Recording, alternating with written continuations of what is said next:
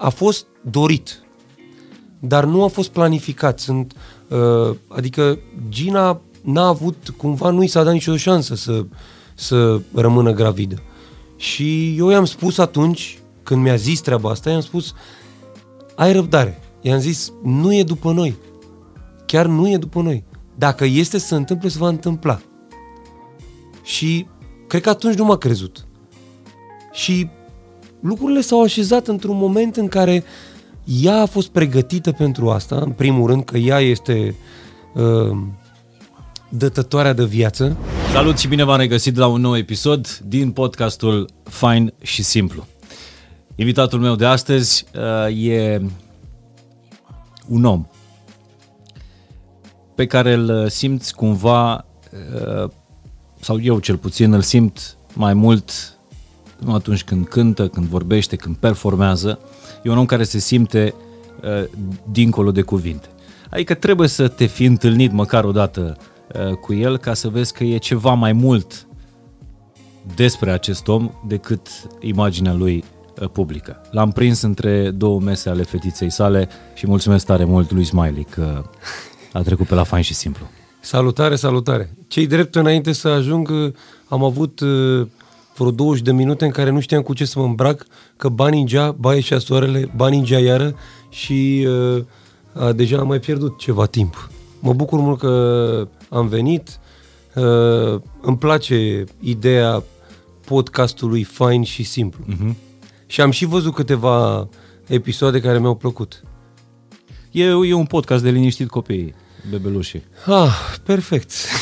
Mi s-a mai spus lucrul ăsta. Da. Ești, ești tată de câteva săptămâni și sunt foarte curios pentru că tu ești un om care se conduce după simțuri, după senzații. Sunt foarte curios care este mirosul acestor prime săptămâni. Miros pe care poate l-ai mai simțit și înainte, dar cumva îl identifici cu perioada asta a fetiței tale. Um, așa fizic, mirosul e cumva de mușețel. E un miros liniștitor, uh, un miros de fericire combinat cu uh, temeri, cu transpirație multă. Uh, Stai că nu ți-am cerut să scriu o piesă. Așa? Da, păi ce să fac? Da. Așa? Da, cam asta e, cam asta e mirosul, e o combinație ciudată și uh, astăzi dimineață când uh, am schimbat-o pe Josephine, uh, îi spuneam Ginei, bă, mie nu miroase, nu, deloc. Deci eu o să fiu unul dintre tații cărora uh, nu le miroase rahatul copiilor lui. Dar nici eu n-am amintirile astea despre... Nu că n-am participat la uh, operațiunea rahatului, dar nu am amintirile astea. Nu, deloc. Nu.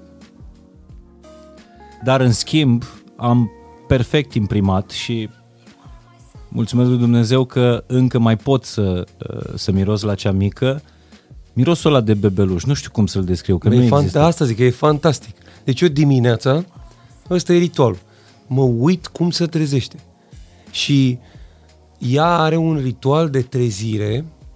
Nu știu, eu n-am mai văzut, dar nu e e prima oară când mă confrunt cu asta, e prima oară când stau cu un bebeluș 24 din 24 și văd tot, văd tot, simt tot.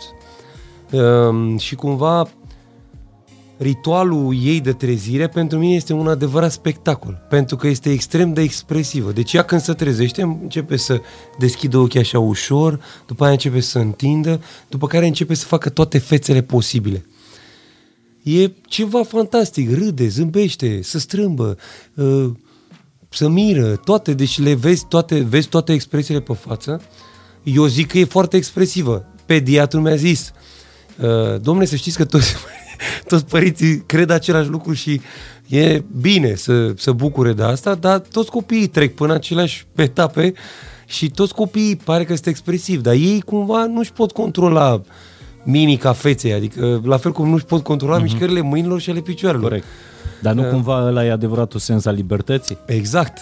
Și cumva uh, avem momente în care stăm și ne uităm unul la altul, ochi în ochi, eu așa am impresia, și uh, la un moment dat zâmbește.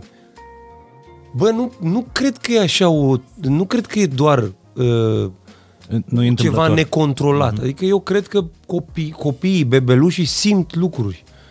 Dincolo de e faptul că nu văd în momentul ăsta prea bine. Adică Corect. nu disting forme, mm-hmm. nu... Dar eu cred că simt. Dar mirosul tatălui există, mai ales dacă tatăl a fost acolo încă Da, de la da. început, cum ai fost tu. Și mirosul și, și vocea, probabil. Adică tu ai fost de la naștere. Am fost, da, am fost uh, nu de la naștere, că noi nu, nu eram în încăpere. Mă rog, nu erai în încăpere, Da. dar uh, Am fost dinainte de naștere. Uh, evident.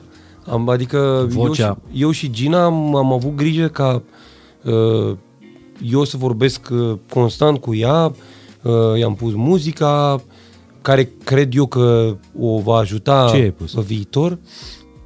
Um, dincolo de muzica care îmi place mie, de la Vangelis care este super liniștitor până la um, funk, old funk și new funk și jazz, Asta în timpul sarcinii. în timpul sarcinii, noi am descoperit un program care se numește uh, Nuril, care este dezvoltat de un muzician. Și uh, muzicianul ăsta zice, domne, uh, creierul copilului se dezvoltă între șase luni, uh, din, din timpul sarcinii, La de la șase luni șase de luni sarcină, da. până la trei ani, cel mai mult. Și atunci absorbe cea mai multă informație. Și uh, am mai povestit treaba asta prietenilor și o povestesc și vouă că poate vă interesează.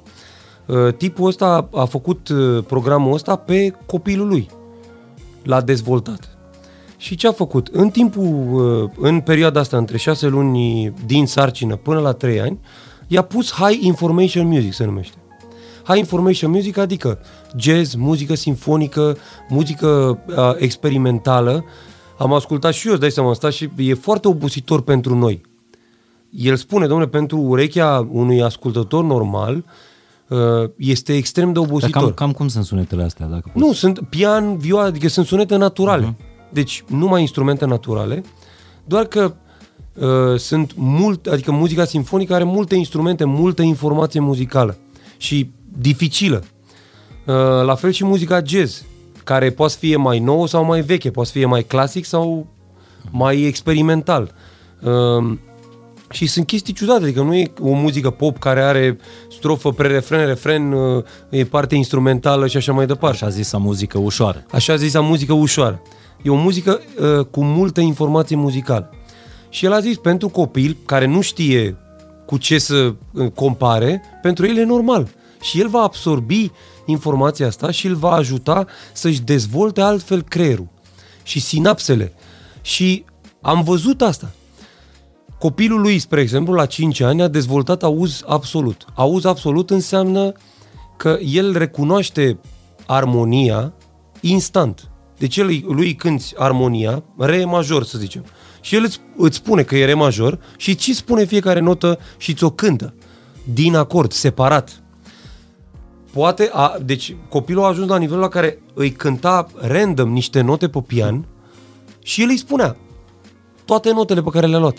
Absolut, îi le cânta, fără să-i dea lau. Deci, de obicei la solfegii, că am făcut și eu la liceu de artă, se apasă m, nota la și după aia îți cântă tot felul de armonii și tu trebuie să spui care sunt. În funcție de... Trebuie să ții nota în ureche și trebuie să o spui. Trebuie să spui ce armonie am luat. Lui nu-i mai dă treaba asta. Și asta este pe partea muzicală. Dar până la șapte ani, copilul lui a învățat cinci limbi străine. Deci, abilitățile tale, plus că își dezvoltă abilitatea de a citi, de a reține lucruri mult mai rapid. Deci cumva creierul copilului se dezvoltă în, în, în primii ani Da. prin această terapie. Că e o terapie. Da, e o terapie, dar e- nu e astfel greu. încât să absoarbă mult mai, mult mai multă informație. Și să facă legăturile între ele mult mai rapid. Uh-huh. Și um, omul spune, domnule, și după ce se naște, nu trebuie, adică în momentul în care copilul stă și își joacă sau uh, doarme sau îl hrănești sau orice, uh-huh. nu contează. Tu pune muzica acolo pentru că el va fi atent. O oră atâta durează, pe zi. Și Gina n-a avut nimic împotriva. Nu. Chiar uh, s-a conformat. O liniștea și pe ea? Sau... Nu, nu, nu, că îi punea căștile la, îi punea îi căștile punea la căștile burtică, aici. da, da. Și pe lângă asta, mă rog, i-a pus și muzica mea, uh, ca să se obișnuiască cu vocea. Am făcut acum o săptămână testul cu valsul. Mie, deci, Am auzit cu piesa Vals, că liniștește cu da. Mie mi-au spus prieteni de-ai mei, mi-au și arătat și am văzut, am rămas șocat. Uh, și am înțeles că se vorbea pe tot felul de grupuri de astea de mămici, domne, că valsul, am descoperit că valsul, dacă îl pui, are un efect liniștitor. Uh-huh. Și am, am încercat și unul într-o noapte de asta de, uh, zi, de agitație a ei, am încercat asta, valsul, să văd dacă are efect sau nu. Și chiar are efect. Acum, poate sunt subiectiv sau ea e subiectivă că știe vocea. Uite la Roa, de exemplu, a avut o perioadă în care a ascultat și, uh, și vals, pentru că mama este uh, fana numărul unu al lui Smiley. Uh, da, știi cum e, dacă nu vrea copilul, degeaba îți place da. ție. Și copilul acceptă asta. Uh, și acum e într-o perioadă în care ascultă foarte mult The Motans, dar nu unele piesele de la The Motans. Da. E o treabă de vibrație, probabil. Cred că da. Că mă, mă îndoiesc că înțelege versurile nu, sau... Nu înțelege, nu, are cum Nu, e doar o treabă de vibrație, probabil. Și uh, cred că copiii, în general, până la o anumită vârstă unde deja societatea începe să spună cuvântul în personalitatea lor și în uh, uh felul în care uh, relaționează cu anturajul lor, mm-hmm Cred că copiii răspund în special la vibrație. Adică ei ascultă, știi cum am citit undeva că um, da, muzica e la fel ca și dansul, adică ele nu au un scop în sine. Ele nu reprezintă ceva fizic pe care poți să pui mâna și îl folosești. Ele sunt niște manifestări ale spiritului. Și atunci uh, ai văzut că copiii dansează tot timpul, adică ei dansează. Ai văzut, dacă îl pui muzică, încep să danseze. Mm-hmm. Și mă uit la copilul lui Șerban, la Amza, care e finul meu, care de fiecare dată când îi pui muzică, reacționează instant și dansează și să face că bate la tobe, uh, are uh, filmulețe preferate la care să uită. Și uh, ei dansează fără să se gândească, bă, dar oi dansa corect? fac bine ceea ce fac. O fi pe timp, o fi pe, pe timp, o fi pe bas, uh, uh, o fi în stilul nu știu care, ei dansează pentru că asta îi face să se simtă bine. E o manifestare pură a spiritului. Uh, și de-aia zic că la fel e și muzica. Muzica e ascultată pentru că e, pentru că e o manifestare a spiritului și pentru că apelează fix la latura asta. Adică Până, de-aia zic până la o anumită vârstă. De la o anumită vârstă încolo intervine presiunea socială. Adică încep părinții să spună, mami, ia fă dansul ăla nu știu care, dansează pentru ăla și încep să, încep să vezi că oamenii te aplaudă sau că uh, le place ceea ce faci sau că nu le place ceea ce faci. Atunci încep să, să te cenzurezi, începe să devină, să, să intervină cenzura. La fel și cu muzica și cu consumul de muzică. Tu asculți un anumit gen sau îți plac niște piese, niște artiști și la un moment dat intervine anturajul care spune, păi stai bă, ești fraier dacă n-asculti nu știu ce. Sau bă, păi tu asculti asta mă, păi bă, asta ascultă nu știu cine. Și încep să-ți schimbi, încep să-ți schimbi gusturile. Pentru că societatea te așează în niște norme, exact. șabloane, îți spune cum trebuie să Exact. Bine, asta combinat faci. și cu evoluția ta și cu uh, dorința de a descoperi genuri muzicale noi, de a descoperi mișcări noi și așa mai departe. Adică noi suntem într-o continuă transformare, nu neapărat evoluție, dar transformare. Acum, ideal ar fi să fie evoluție, dar uh-huh. și evoluția asta nu e o linie dreaptă. La un moment dat mi-a venit mie una de aia, domnule, dacă, dacă viața ta e o linie dreaptă, înseamnă că ai murit de mult. Corect. Știi? Pare că din primele săptămâni de viață ale uh, fetiței tale, tu oricum erai un tip care îi plăcea să facă lucrurile simplu, să simplifice tot ceea ce uh, da. e complicat. Dar pare că exact asta ai învățat, că viața de fapt, în primele, în mugurii ei, este simplu. Este despre libertate, despre a deschide ochii, de a face uh, lucruri, de a pipăi lumea fără a o judeca. Da, fără- exact.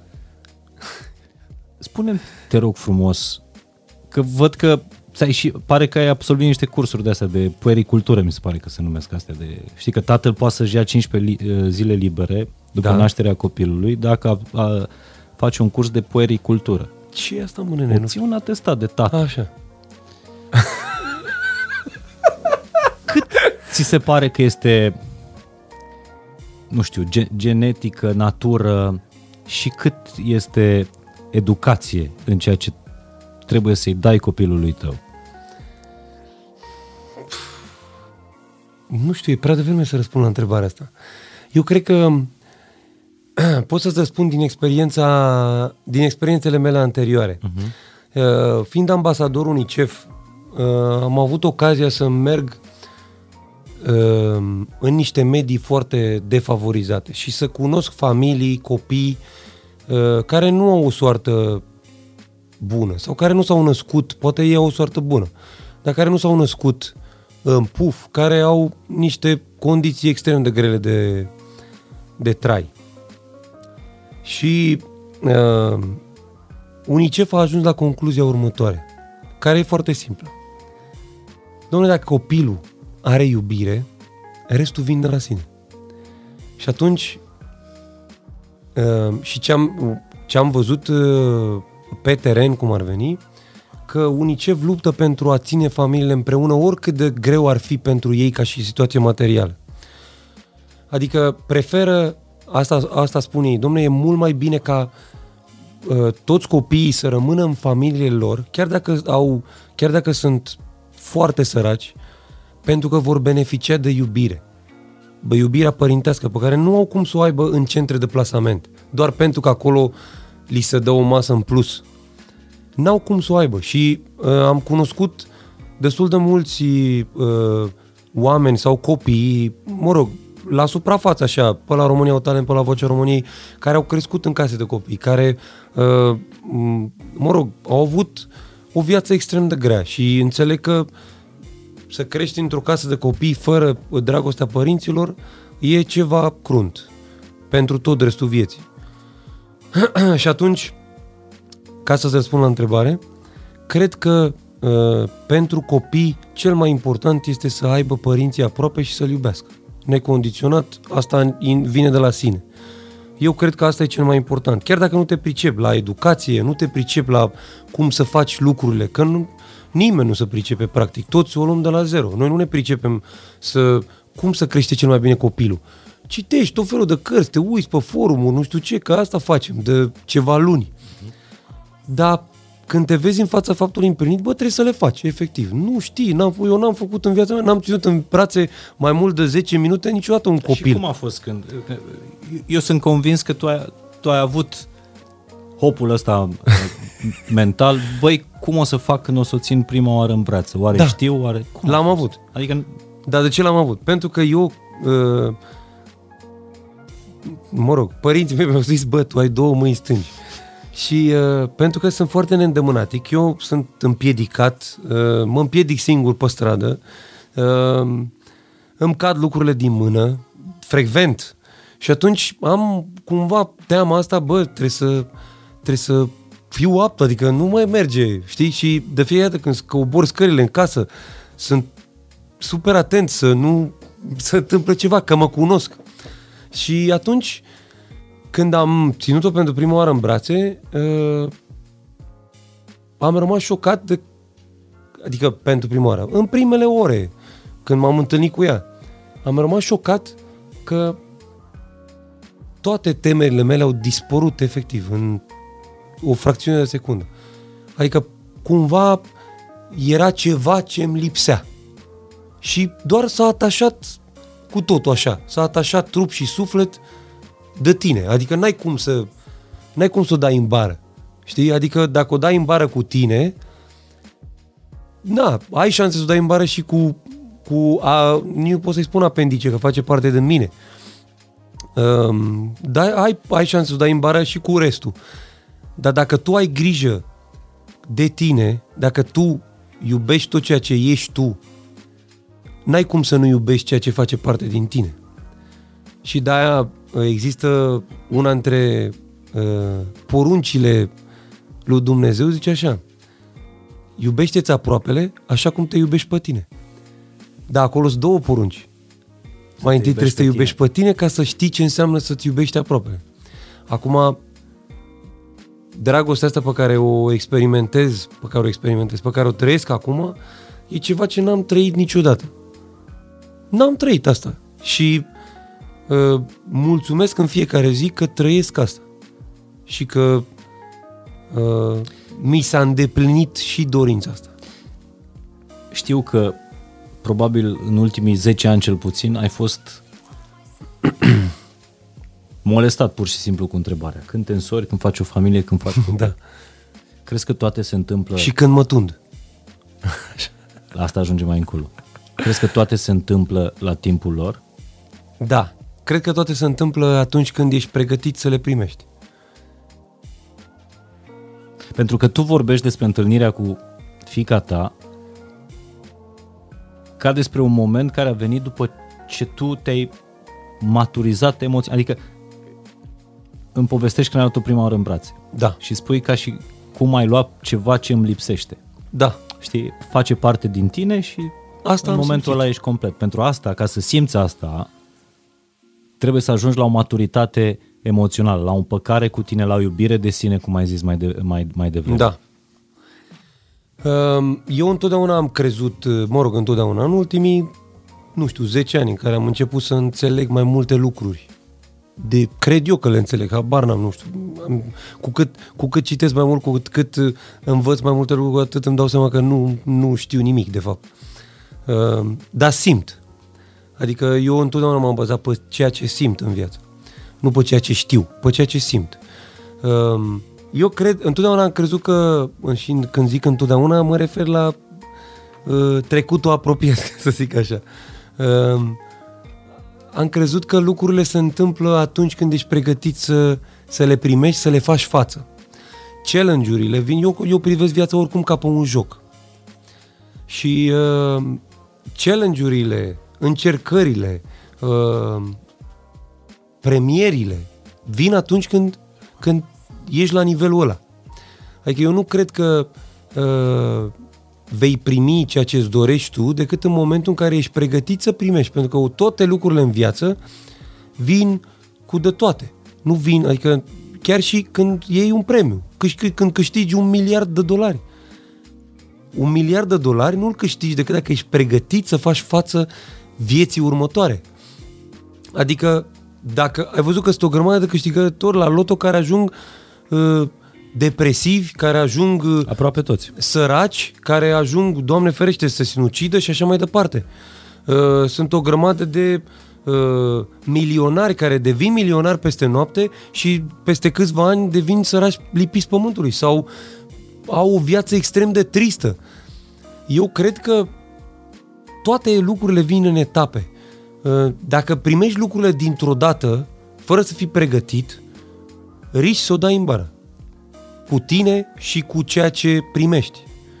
Uh, și eu, în viața mea, tot ceea ce am făcut a fost pas cu pas. Fiecare, fiecare cărămidă pe care am pus-o a fost încă o cărămidă. Câteodată n-am mai pus. M-am oprit un pic. Hai să mai vedem, hai să se așeze lucrurile, hai să așeze ce am construit până acum. Suntem pregătiți să trecem la următorul nivel. Nu știm, hai să vedem, încercăm. Și dacă trecem la următorul nivel, înseamnă că am fost pregătiți. Dacă nu, înseamnă că trebuie să mai muncim.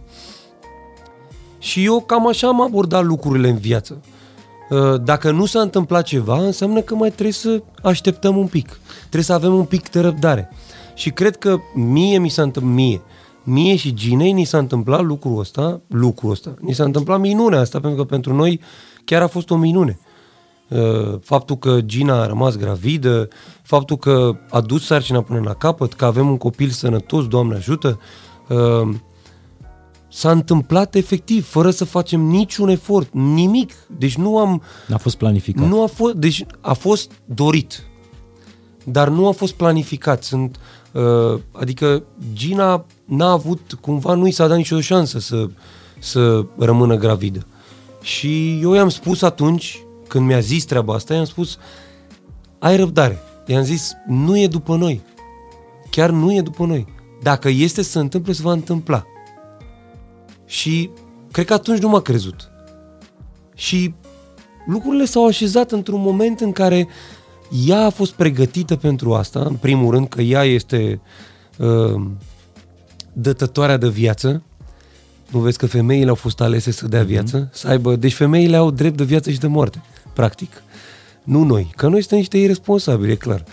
Um, dar cumva a venit în momentul în care a venit și într-un moment în care eu eram în pauză. Deci, imaginați-vă cât de bine s-au așezat lucrurile. Pentru că eu nu n-am mai fost plecat, nu am mai fost uh, solicitat săptămână de săptămână să plec la concerte, să fiu, să n-am timp de să trăiesc asta. Și cumva am timp să trăiesc fiecare etapă. Anul ăsta de pauză la cultură a fost uh, timpul tău de puericultură, ca să da, exact. apăsăm pe, pe cuvântul ăsta. Vreau să-mi iau licența de tată. Dar ceea ce... Atestat. Atestatul, da. Atestat. Dar ceea ce îmi spui tu, mi s-au umezit ochii pentru că uh, exact așa este. Uh, când toată lumea spune, băi, nu o să mai fiți părinți, nu o să, nu puteți să fiți, știi? Da. Uh, și vine câte un semn, cum e Jacqueline în cazul tău sau Roa în, în Da. cazul meu, uh, pe care Și stai și te gândești... nici medicina nu și le explică, nimeni. Exact. Cum s-a întâmplat? Da, cum s-a Efectiv, întâmplat. cum s-a întâmplat. Și de ce după atâta timp, de ce acum? E interesant rău. Pentru că dacă stai de vorbă cu medicii după aia și le spui, Da. da. domnule, dar nu mi s-a dat nicio șansă, adică cum s-a întâmplat asta? Nu poți să-ți explice. Nu există. Nu, adică nouă cel puțin nu ne-a dat cineva o explicație și nici măcar Dar nici nu mai după ce se contează. întâmplă, nici nu mai contează. Nu mai există. Păi explicația în brațele tale, ce să mai... Aia zic. Și cumva atunci știi cu siguranță a- că are uh, Feli o piesă pe care a scris-o imediat după ce s-a născut fetița ei. Nu, în timp ce era gravidă cu fetița ei, două inimi se numește. Și asta spune, prin tine se explică Dumnezeu. Atât, ăla este u- unul dintre uh, versurile mele preferate. Da. Eu când am auzit prima oară piesa aia am fost du-te de aici. Și ai înțeles-o abia peste câțiva ani. Da, da. Ai vorbit uh, mai devreme despre... Pentru că tu, tu, tu ești un exemplu, n-aș vrea să zic izolat. Nu, nu-mi place să fiu un exemplu. Nu-mi doresc să fiu Nu, exemplu. nu, nu, pentru ești, nimeni. ești un exemplu, ești un, n-am zis model, Ah. ești un exemplu. Ok. Uh, majoritatea bărbaților sau taților din, uh, din jurul meu au stabilit o conexiune adevărată cu copilul sau au fost în stare să facă această conexiune cam după un an de zile când Au avut un feedback. da, ai un feedback de la, uh, de la copil. Uh, Tu ești cel care s-a așezat lângă copil sau și-a așezat copilul în brațe dinaintea nașterii și stai acolo efectiv și podcastul ăsta îl tragem între două mese Da. ale fetiței. Asta a fost o hotărâre sau o simțire pur și simplu? Mm, hot, nu știu dacă a fost o hotărâre sau o simțire. Cred că a fost o simțire care a, care a dus la o hotărâre. Um, pentru că s-a întâmplat treaba asta, uh, eu exact așa o iau. E o chestie pe care Dumnezeu a îngăduit să o trăiesc și vreau să o trăiesc fiecare, vreau să trăiesc fiecare clipă cu de toate. Adică e o treabă pe care eu cumva la care nu m-am gândit. Adică cumva o, o ziceam, bă, dacă e să se întâmple, se întâmplă. Dar nu e o chestie pe care mi-am programat-o. Am să zic, bă, vreau să devin tată până la nu știu câți ani, mm-hmm. cum e Șerban, Șerban de la mine de la studio, care a zis, bă, eu până la 25 de ani mă însor, până la 30 de ani vreau să fac copil. Și Și, așa a și exact așa s-a întâmplat. și uh, la mine n-a fost o treabă programată, a fost o chestie pe care am simțit-o treptat uh, și pe care am simțit-o uh, în legătură cu Gina, uh, tot așa, treptat. Adică uh, legătura mea cu, cu Gina s-a, s-a construit tot așa, cărămidă cu cărămidă, adică fără așteptări prea mari, nici din partea ei, nici din partea mea. Dar cumva lucrurile s-au așezat atât de bine și atât de natural, uh, încât nu mai văd viața altfel, știi? Și toate chestiile au venit, bă, cumva natural. S-au așezat, la început a fost mai bumpy, îți dai seama că nu ne cunoșteam, nu știam ce e aia, ce e aia, cum e aia. Uh, și ușor, ușor, în, uh, cunoscându-ne și uh, așezându-ne unul lângă celălalt mult mai bine și înțelegându-ne foarte bine și uh, având o grămadă de lucruri în comun, uh, lucrurile s-au, au, s-au așezat așa, una peste alta, una peste alta, până când am ajuns la uh, mobilarea casei. Știi? Uh-huh. Și acum s-a mobilat și casa. Știi? Până când a, trebuia să aprindem lumina, știi? Cam asta a fost. Adică am făcut, am construit căminul și la un moment dat zic, bă, acum să hai să aprindem și lumina. Uh-huh. Și s-a aprins lumina acum. Și cam așa văd eu... Ca două rândunici care își construiesc un, exact. un cuib. Dar cumva nu a fost uh, o treabă vorbită, uh, planificată, și vorbesc aici de toată relația, știi? Adică a fost o treabă care a curs cât se poate de natural și uh, am zis, bă, stăm împreună și construim lucruri împreună cât stăm, cât suntem bine unul cu celălalt, cât timp ne iubim și ne înțelegem și ne susținem și ne acceptăm așa cum suntem. Și cam asta s-a întâmplat. Și se întâmplă în continuare. Vorbeam despre lucrul ăsta pentru că asta e cea mai bună scuză pe care și-am folosit-o și eu, recunosc, spunând că eu n-am înțeles nimic din primul an al, al copilului. Și îmi dau seama că, de fapt, copilul, când vine pe lume, e mult mai inteligent decât tatăl. Pentru că tu, dacă n-ai înțeles din primul an al copilului... Mai ales dacă e fată. Mai ales dacă e fată, să știi că ea, fetița sau băiețelul, da. copilul înțelege. Uh, citind că, de fapt, conexiunea asta, ea are nevoie de tată, cum are și nevoie și de mamă. Că mama alăptează sau nu alăptează, că e dependentă mai mult sau mai puțin de mamă, tatăl e acolo din prima zi. Da. Cu mirosul, cu vocea, cu, cu atingerea, cu liniștea uh, brațelor și așa mai departe. Deci, asta aș vrea, dacă, dacă ar fi să spun ceva din, nu știu, greșeala mea, nu înseamnă că n-am fost acolo în primul an, doar că am declarat că n-am înțeles nimic din primul an. Da.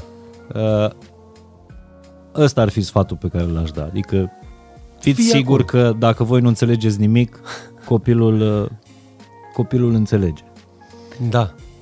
Dar simți că ți s-a luat ceva? Că nu simt, nu, nu simt că mi s-a luat ceva. Adică primul lucru pe care mi l-ai spus acum când ne-am întâlnit înainte, ai zis, bă, nu știu dacă sunt rupt, sunt relaxat, sunt odihnit, sunt așa, într-o stare de... Euforică totală, da. Uh, sunt într-o stare uh, în care nu știu dacă am fost vreodată în viața asta, Uh, mă bucur că sunt. Și atât. Deci cumva sunt în starea în care am răgaz să mă bucur că exist. Și atât. Și cumva în momentul în care ajungi să te bucuri că ești, parcă totul e pus în altă perspectivă. Uh, adică nu ai nevoie de niște stimulenți exteriori ca să te bucuri. Adică n-ai nevoie să știi, bă, sunt, uh, uh, nu știu, mi-a ieșit nu știu ce piesă, am, uh, mi-am luat nu știu ce haină, mi-am cumpărat nu știu ce mașină, nu știu ce casă, am reușit să am un succes nu știu unde, știi? Toate astea, dacă tu reușești să ai starea asta în care te bucuri că ești, toate astea sunt o valoare adăugată. Dar nu depinzi de ele. Starea ta nu depinde de ele. Și cumva nu știu cât mă va ține starea asta. Sper să mă țină cât mai mult de aici încolo, pentru Stai. că... Eu sunt absolut convins că nu copilul te-a dus în starea asta, adică tu aveai fondul eu, ăsta înainte. Eu cumva am, mi-am, am un, o viață foarte echilibrată și mi-am găsit un echilibru... Uh... De unde a venit el? Sau cum a, a venit? Nu știu, eu că mă întrebai mai devreme de dacă uh, educația sau iubirea, dragostea, simțirea sau educația, știi? Cumva la mine s-au îmbinat lucrurile astea foarte bine. Eu vin dintr-o uh, familie uh, foarte echilibrată și evident, ca toate familiile, cu problemele noastre, certuri, nebuneli. Eu n-am fost un copil uh, cu minte, adică uh, tot am fost uh, destul de uh, neastâmpărat, dificil, uh, uh, încăpățânat, încă sunt. Adică m, sunt un, un... Eu de când am fost mic am făcut ce mi-am dorit eu să fac și m-am, z- m-am bătut pentru asta. Uh, nu la propriu, dar m-am, întotdeauna m-am luptat pentru ceea ce cred eu că e bine să fac. Deși de multe ori nu a fost bine, dar eu m-am luptat. Uh, și vin dintr-o familie care, uh, a, adică părinții mei au făcut foarte multe sacrificii să ne aibă, să ne crească și pe mine și pe fratele meu. Uh, și uh, au, au, uh, le-a fost foarte greu pe vremea comuniștilor, cu serviciu, cu asta. Adică pe mine mama m-a născut plecând de la servici. În ziua, deci a plecat de la servici să mă nască. Uh, și după care, după două săptămâni a trebuit să întoarcă. Deci cam așa era atunci. N-aveai concediu de maternitate sau ceva de genul. Două săptămâni, două luni. Și a fost greu. Bunicii au intervenit, ne-au ajutat. Adică Dar mama ta a fost tot timpul acolo, a fost zilnic acolo. nu? Mama, mm-hmm. mama ține toată familia. Mama e uh, stânca pe care ne sprijinim toți în familia noastră. Pentru că vorbeam de, de conexiune, adică tu ai avut o conexiune cu părinții tăi sau părinții Am în tăi au continuare. Avut... Nu, nu, nu, în- în, în primii ani. Da. Tata, pentru că uh, ofițer fiind, uh, făcea naveta, pentru tata a fost foarte greu, uh, pentru că a lipsit în multe zile din copilăria noastră, dar cineva trebuia să facă, îți dai seama că e cu sacrificii multe și uh, acum înțeleg multe chestii și îmi dau seama că într-o familie fiecare trebuie să sacrifice ceva ca să aibă altceva. Uh-huh. Și cam așa e și în viață. Ca să obții ceva, trebuie să sacrifici ceva.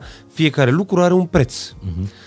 Uh, citeam undeva o chestie de asta în care, domne, oamenii înainte să vină pe pământ era, nu știu, o anecdotă, o treabă de asta, o, o fabulă, o, nu știu ce, cum să-i spun, o poveste, dar care are foarte mult sâmbure de adevăr.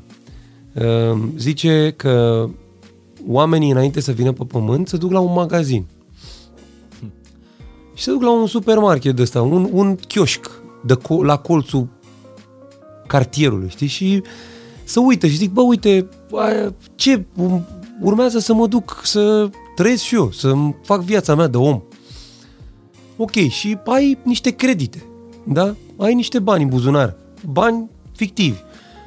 Și poți să-ți iei niște lucruri de acolo, din magazin, ai niște rafturi pe care poți să-ți iei, să arăți bine, să fii frumos, să fii deștept, să fii de succes, să ai bani, să ai uh, uh, cunoaștere, să ai uh, înțelepciune, să ai prieteni, să ai familie, uh, să ai o carieră de succes. Dar nu ți le poți permite pe toate. Știi? Și atunci trebuie să-ți alegi unele dintre ele. Dacă vrei să ai, uh, nu știu, o, o carieră de succes, atunci trebuie să sacrifici zilele cu prietenii, zilele cu familia, uh, zilele de grătar, joaca, uh, joaca în copilărie. Vrei să fii un violonist uh, mare, pe cele mai mari scene. Trebuie să plătești joaca. Nu mai poți să te mai joci la fel ca ceilalți copii. Vrei să, nu știu, să uh, ai o casă în Miami. Trebuie să sacrifici alte lucruri. Și tot așa, adică tot e un echilibru, tot timpul. Nu, e, nu există să le ai pe toate. Tu ce ți-ai luat de la magazinul ăsta? Eu cred că mi-am luat câte puțin din fiecare. Uh, nu știu câte credite am avut. Te-ai dus la vânzător și ai zis, spuneți-mi Bă, câte vreau, un pic dați-mi din câte fiecare. un pic așa. Dați-mi câte un pic și de acolo și de acolo. Uh, nu mă interesează să fiu prea frumos, prea nu știu ce. Nu trebuie să fiu nici cel dar mai nici urât. deștept. Nici urât, da, nici urât. Nici cel mai deștept, nici cel mai talentat, nici cel mai... A, să fiu așa un pic, cât un pic din fiecare. Dar dați-mi ambiție, răbdare. Astea sunt importante pentru mine. Să fiu ambițios, să fiu răbdător și perseverent. Și după aia s-ar putea să-mi iasă niște lucruri. Până unde, nu știu. Da, acum spunându-mă, întorcându-mă uh, la conexiunea cu, cu părinții tăi. Uh, Acum, cred că știe oricine că tu ești genul de băiat care a avut o relație foarte strânsă cu, cu mama. Și cu mama și cu tata. Dar da. cu mama mama fiind uh, mai prezentă în viața mea și după ce uh, am făcut A Production, practic, uh, da, am o relație destul de bună cu mama. Dar și cu tata, adică nu... Dar fără, fără doar și poate. Mi-e greu, nu? să, adică nu pot să fac diferența între ei. Păi suntem portretul ambilor părinți. e Corect, da. Inevitabil, dar e o relație acolo uh, strânsă și am toți având și părți masculine și feminine, e clar că partea feminină și la tine și la mine e Suntem e mai mu- artiști așa. E mult dezvoltată Da. pentru, pentru un bărbat. Mă rog, cine stabilește dacă e mult sau puțin uh, dezvoltată. Dar conexiunea asta cu mama, uh, de fapt, am învățat mai târziu că e ceea ce stabilește de fapt conexiunea ta cu, cu, cu copilul tău. Știi, e, e, Da? și te vei conecta mai ușor în viață și cu alți, uh, și cu alți oameni. Vei avea nevoie Cei de... drept din, uh, uh, făcând așa, o, gândindu-mă la cum e mama, mama e o, o femeie foarte de viață. Adică eu țin minte că părinții mei uh, mă luau peste tot, mergeau la petreceri cu mine, uh, mergeam la mare, adormeam pe terasele unde mergeau, dansam cu ei, uh, eram cu prietenii lor la petrecerile lor. Um, acum, eu nu știu dacă n-aveau cu cine să mă lase sau pur și simplu și-au dorit să fiu cât mai prezent în viața socială și să înțeleg cumva că suntem animale sociale și trebuie să relaționez cât mai bine cu oamenii din jurul meu. Mama e și foarte empatică, uh, deși aș putea spune că tata uh, câteodată o bate la capitolul ăsta. În ce sens? Adică ce... Adică tata e foarte sensibil, dar fiind, având o educație militară riguroasă, uh, le arată mai greu. Dar și când le arată, să te ții. Uh, și cumva amândoi părinții mei sunt super sensibili, uh, sunt doi oameni care uh, tot timpul au fost pe feeling, tot timpul au fost pe ceea ce au simțit. Și uh, cred că eu cu mama, cumva, la mama, de ce am o legătură un pic mai re- mai dezvoltată cu mama, că am o comunicare mai bună. Am avut de când eram mic mai bună cu ea pentru că îmi tolera mai multe lucruri, cumva. Și cu mama am complotat să-mi iau primul calculator pe care am făcut muzică, primul computer pe care am făcut mu- muzică, fără să știe tata. Am complotat la modul că i-am zis, băi, eu vreau să fac asta. Vreau să fac muzică și vreau să fac muzică pe calculator, pe computer. Și mama mi-a zis, aulu, dacă aude tactul, nici nu ești vorbă, nu există așa ceva. Dar nu cred că nu-i spunea lui tata. Dar cumva era o treabă de asta, uh-huh. o înțelegere între mine și ea, eu pusesem deja niște bani deoparte și cumva m-a ajutat să îl iau. L-am luat în rate, nu vă faceți iluzii. Adică ai mei au avut, nu au avut o situație materială. Ratele părinților. În ratele părinților, evident. Adică nu puteam să, să o fac oricum fără știrea lui tata, dar mama, ca să-i forțeze cumva mâna lui tata, știind că n-are cum să refuze să-mi ia ceva de genul ăsta, uh, na, a complotat cumva cu mine și cumva mama, uh, fiind și zi de zi cu noi, pentru că tata, repet, făcea naveta, erau zile în care nu ne vedeam deloc. Uh, și fiind, uh, na, militar, mai avea zile în care nu venea deloc acasă. Uh, și, na, normal că mama știa absolut fiecare aspect al vieții mele sau al, al lui frate meu și, na, și acum la fel, cred. Știe mai multe lucruri despre ce facem noi, pentru că este și implicată în firma noastră. Dar cum a reacționat uh, mama ta când, a, când ai făcut o bunică? Care, care a fost... Uh, Mama- Ai simțit-o ușurată? Ai simțit-o Am- împlinită? Da, am simțit că uh, au zis în sinea lor și mama ăștia au zis, gata mă, a venit momentul. A venit momentul nostru. E un moment pe care sigur îl așteptau de mult. Uh, și vorbim în fiecare... Deci de când, uh, de când au aflat că sunt bunici, uh, mă rog, acum de când s-a născut Josefin, uh, vorbim în fiecare zi, îmi cer poze, cum e fetița, cum e Gina, cum, e, cum sunteți, cum vă descurcați. Uh, Dar altfel casa e a voastră și a copilului vostru. da, Asta a fost iarăși o alegere sau... Da. E o alegere clară. Pentru că noi ne dorim să, să ne fie și greu. Adică îmi doresc să, să simt că e o schimbare, îmi doresc să simt transformările prin care trece ea și transformările prin care trecem noi. Nu vreau să... Uh, și probabil că la un moment dat o să avem nevoie de ajutor și uh, ai noștri o să ne ajute oricând. Adică sunt uh, la un telefon distanță și se prezintă oricând. Dar cumva vrem să, să ne cunoaștem copilul de când s-a născut și să avem o legătură cu ea um, zi de zi. Dar mie asta mi se pare, mi se pare foarte fain, ca dacă poți să faci asta, să o faci. Ca uh, în casa aia, în prima perioadă a vieții copilului, să fie energia Ambele a energii. mamei, corect. a tatălui și a copilului. Știi? Da. Nu, e, e important, pentru că altfel Da, noi suntem foarte liniștiți așa, în afară de nopțile în care ne mai trezim și așa, pe jumătate adormiți, stăm și o legănăm să se liniștească, suntem foarte liniștiți. Tu îți dai seama ce lucruri banale vorbim, vorbim noi aici? Da. Pentru că e, de fiecare dată când, mă rog, de obicei mamele când se întâlnesc vorbesc despre, despre copii. Uh, Dar uh, m-am tot gândit, de ce lumea e atrasă de, de chestia? Adică la nesfârșit se vorbește despre un copil ca și cum e prima oară când se naște un copil. Pa, hai să-ți explic. Dar am și o Că eu explicație. analizez. Zi. Nu, zim tu prima Și eu oară. analizez povestea asta. Zim. Și am observat-o, deci sunt niște lucruri pe care le văd pentru prima oară în viață și le experimentez și încerc să le învăț și să le găsesc niște explicații.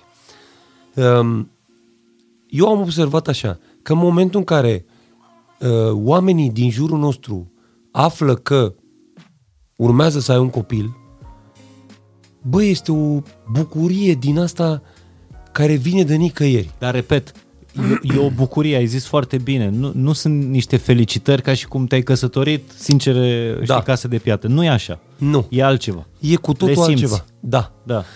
Și după, după momentul de bucurie, intervine grija.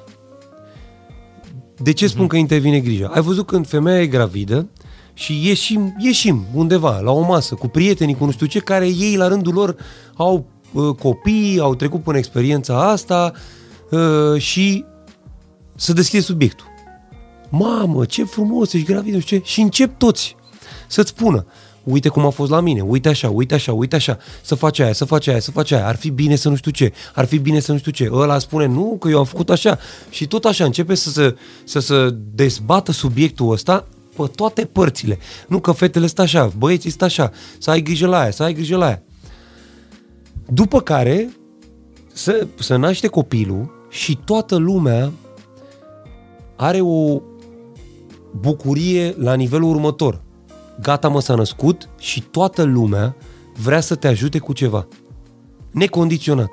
Toată lumea îți trimite cadouri, flori, uh, bă, cu ce să vin? Doamne, uh, nu, nu vin pe la voi, că nu vreau să vă stric uh, treaba acolo, să nu vin cu microbi, să nu știu ce, dar orice aveți nevoie, oricând, nu știu ce. Și simți că, ai văzut cu oamenii, bă, dacă ai nevoie de ceva, eu, unii o fac din complezență, știi? Dar asta, treaba asta pe care o spui în momentul în care se naște un copil, bă, o simți că omul zice, bă, la primul semn sunt acolo, oricând. De unde cred eu că vine treaba asta? Așa. Pe vremuri, adică cu sute, mii de ani, Da. copiii nu erau doar ai familiei, copiii erau ai tribului. Deci, oamenii, când, când se adunau, oamenii se adunau în triburi. Erau mai multe familii și erau puține familii, erau 20 de familii, să zicem. Când se năștea un copil, el nu era doar în grija mamei și a tatălui. Erau, el, el era în grija întregului trib. Și tot tribul contribuia la educația și creșterea copilului. Ceea ce mai mult sau mai puțin se întâmplă și ziua de astăzi. Aia că zic. Acel Adică- copil iese în societate și societatea îl crește. Lucrurile s-au perpetuat și cumva e instinctiv la noi. Grija asta pentru copii, pentru nou-născuți, pentru femeile gravide. Deci eu am fost, când, a, când era Gina gravidă, am fost în Grecia, ca să vă dau un exemplu. Și îți dai seama, acolo nu ne cunoștea nimeni, eram la un resort ăsta și pe seara așa se închisese, că și la ei erau cu restricții, cu nu știu ce, la terasa uh, resortului ne-am așezat să bem ceva, să mâncăm ceva, un fruct, o treabă. Și Lugina i s-a făcut poftă de pepene roșu. Știi? Uh-huh. Zice, pepene roșu aveți? Întreabă. Și ăștia zic, nu. Ne pare rău că dacă aveam, că nu știu ce, că nu știu cum. Bă, după 10 minute, n-ai înțeles că a venit la cu pepene roșu. Și zic, pe dar n-a zis că n-aveți? Nu există așa ceva. La noi este ghinion să nu-i aduci femeii gravide ceea ce poftește. Și s-a dus omul, da mă, au plecat oamenii de acolo, a trimis pe cineva să se ducă să cumpere pepene roșu. Să-l aducă de undeva. Uite, asta mi se, tre- mi se pare o chestie bărbătească. Da, Asta trebuie să facă un bărbat. exact. Da, deci bărbatul, bărbatul oricum are rol de sprijin. În toate. Păi Înțelegi? da, dar el trebuie să În asigure cuplu. echilibrul ăsta. Da. Dar e stâlpul de sprijin. În orice situație. Eu așa consider. Tu, tu ai o explicație f- mult mai aplicată decât mine, a a mea e mult mai greu de demonstrabilă, e mult mai pe feeling așa sau poetică dacă, dacă vrei. Eu cred că subiectul ăsta, a vorbi despre copii, a fi interesat despre fiecare copil care se naște, la nesfârșit, pentru că practic sunt aceleași clișee dacă e să gândești fără suflet, știi? Da. Sunt aceleași lucruri. Se naște un copil, ba, ba, ba. Eu cred că e altceva. De fapt, dacă ne întoarcem la esența Universului, da? Universul e în, e în noi, da? Da. Uh, cumva când se naște un copil, de fapt se naște o nouă lume de fiecare dată. Și orice început uh, de lume e, e violent, adică transmite o atât de multă energie în, în jurul uh, său, mișcarea aia atomică, încât energia aia a- ajunge la foarte, foarte mulți oameni și oamenii dau înapoi energie. Da. Tu e o, o explicație mai ezoterică, așa. E, nu știu dacă e ezoterică sau nu, dar eu, adică eu în momentul în care și m-am prins, de aia a trebuit să devin a doua oară tată pentru a treia uh, f- uh, fată. Uh, pentru că am înțeles lucrurile cu totul și cu totul altfel. Că e la altă vârstă. Ești la altă, ești la altă vârstă. Adică în momentul în care m-am uitat în ochii ei și am înțeles, bă, asta e o lume nouă, Da. care acum E o promisiune a viitorului. Că asta e, practic, oamenii se bucură și pentru că specia se perpetuează, mm-hmm. practic. Adică avem un viitor. Atâta timp cât să nasc copii și uh, avem grijă de ei, înseamnă că avem un viitor. Aia, partea aia cu grijă de ei e problematică. da, Știi? Da. Da. Viitorul e asigurat. Mie mi se pare că în momentul în care devii părinte la o vârstă la care ești echilibrat și am vorbit despre faptul că echilibrul ăsta al tău vine cumva și din primii ani, când ai fost crescut în, uh, în, uh, în echilibru și ai învățat lucrurile să le faci în, uh, în echilibru. N- Nu mi-ai spus ce te-a mai adus în echilibru ăsta. În afară de, sigur, cariera ta, siguranța, seriozitatea ta, Um, e- sunt mai mulți factori. Um, cumva stabilitatea pe care o am în familie. Asta e un, un lucru foarte important pentru mine, că am crescut și cu mama și cu tata, uh, suntem în continuare o familie, uh, ne iubim, uh, ne înțelegem. Uh, eu am o relație foarte bună cu fratele meu, deși e o, e o diferență destul de mare de vârstă. Dar cumva părinții noștri au știut să ne educe astfel încât să fim împreună și acum. Dar mie asta mi se pare minunat și asta clar vine de la părinți. Faptul că voi doi sunteți împreună în business. Adică Da. v- voi sunteți parteneri de afaceri în... Exact. Asta mi se pare minunat. Și mie mi se pare.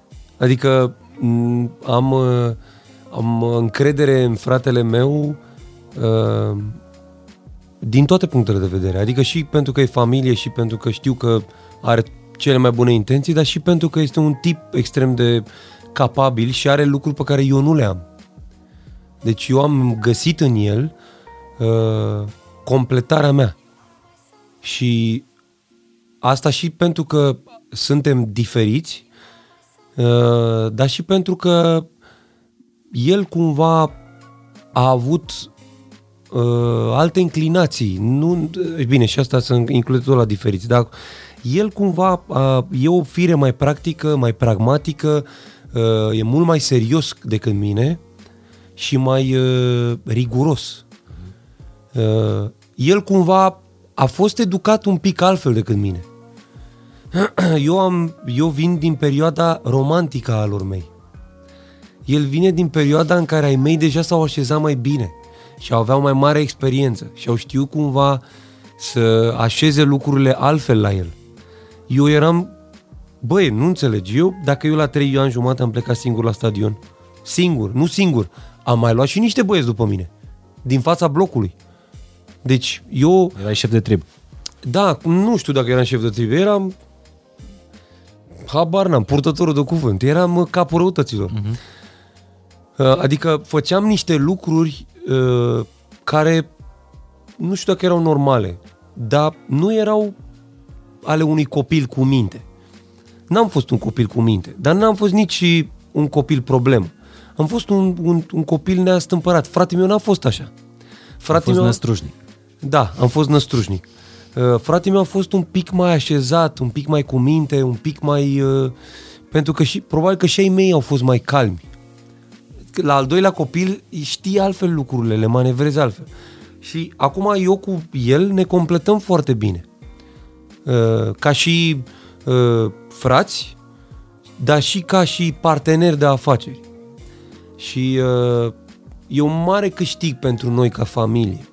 Adică și dacă ne iese și dacă nu ne iese, pentru noi e un câștig, că o facem împreună. Deci, faptul că eu uh, sunt împreună cu Filip și suntem și probabil că vom fi până la adânci bătrâneți împreună și vom avea o relație strânsă, e, e un mare câștig pentru viața amândurora. Și pentru viața alor mei și pentru viața noastră personală. Uh, pentru că, de fapt, uh, fericirea în viață sau bunăstarea sau viața bună depinde foarte mult de relațiile pe care le ai cu familia, cu prietenii și cu colegii de lucru. Dacă tu ai o relație bună și lucrurile funcționează bine și uh, te bucuri de fiecare clipă pe care o petreci cu oamenii din jurul tău, viața este rezolvată 80%. Da. E rezolvată. E indiferent că tu câștigi sau nu câștigi. Ca asta spuneam, deci noi când am pornit a production acum 14-15 ani, eu asta le-am spus de la început. Le-am zis, bă, faptul că suntem noi prieteni și ne înțelegem bine și că ne facem ceea ce ne place este cel mai mare câștig pentru noi. Acum că vom câștiga sau nu vom câștiga, că vom reuși sau nu, asta e partea a doua. Adică asta contează, dar nu contează la fel de mult cât contează distracția, clipele, amintirile pe care le facem, uh, uh, ce învățăm împreună. Bucuria de a te juca și voi ați păstrat Exact. în, în, în H. Exact. Și am, Spiritul dar ăsta. da, să știi că nu e, nu e ușor. Am avut și momente în care uh, am mai căutat, căutam, încă mai orbecăiam. Ziceam, bă, stai un pic, hai să devenim mai serioși, să fim mai uh, uh, corporativi. Nu, știu. nu funcționează așa. La noi cel puțin. La noi e, la noi e cu joaca, la noi e cu voia bună, cu uh, excitementul ăsta uh, de copii. Deci noi ne bucurăm ca niște copii în continuare. Pentru mine și pentru toți oamenii din H este ceva... Deci că suntem un parcul de distracții și suntem oameni în toată firea, adică nu, nu, nu mă explic. Și asta am văzut la toți oamenii, că am lucrat mult cu oameni de afară, toți muzicienii, toți scriitorii, toți artiștii care încă funcționează și așa, bă, să joacă în continuare, indiferent că ei au 40 de ani, 50 de ani, au copii, au familie, au, nu știu, averi, zeci de milioane, sute de milioane de dolari. Nu există. Deci în momentul în care ești în studio, în parcul tău de distracție, în casa ta, unde te simți tu bine, te joci. Deci oricât de profesionist ai fi, să nu-ți pierzi niciodată uh, entuziasmul? Da. Să nu-ți pierzi copilăria. Exact ce spuneam în- când, la începutul discuției, că dansul și muzica nu au un scop în sine. Ele nu, nu produc ceva. Produc emoție, da? Uh-huh. Dar tu nu dansezi pentru că vei obține ceva. Tu dansezi că te simți bine.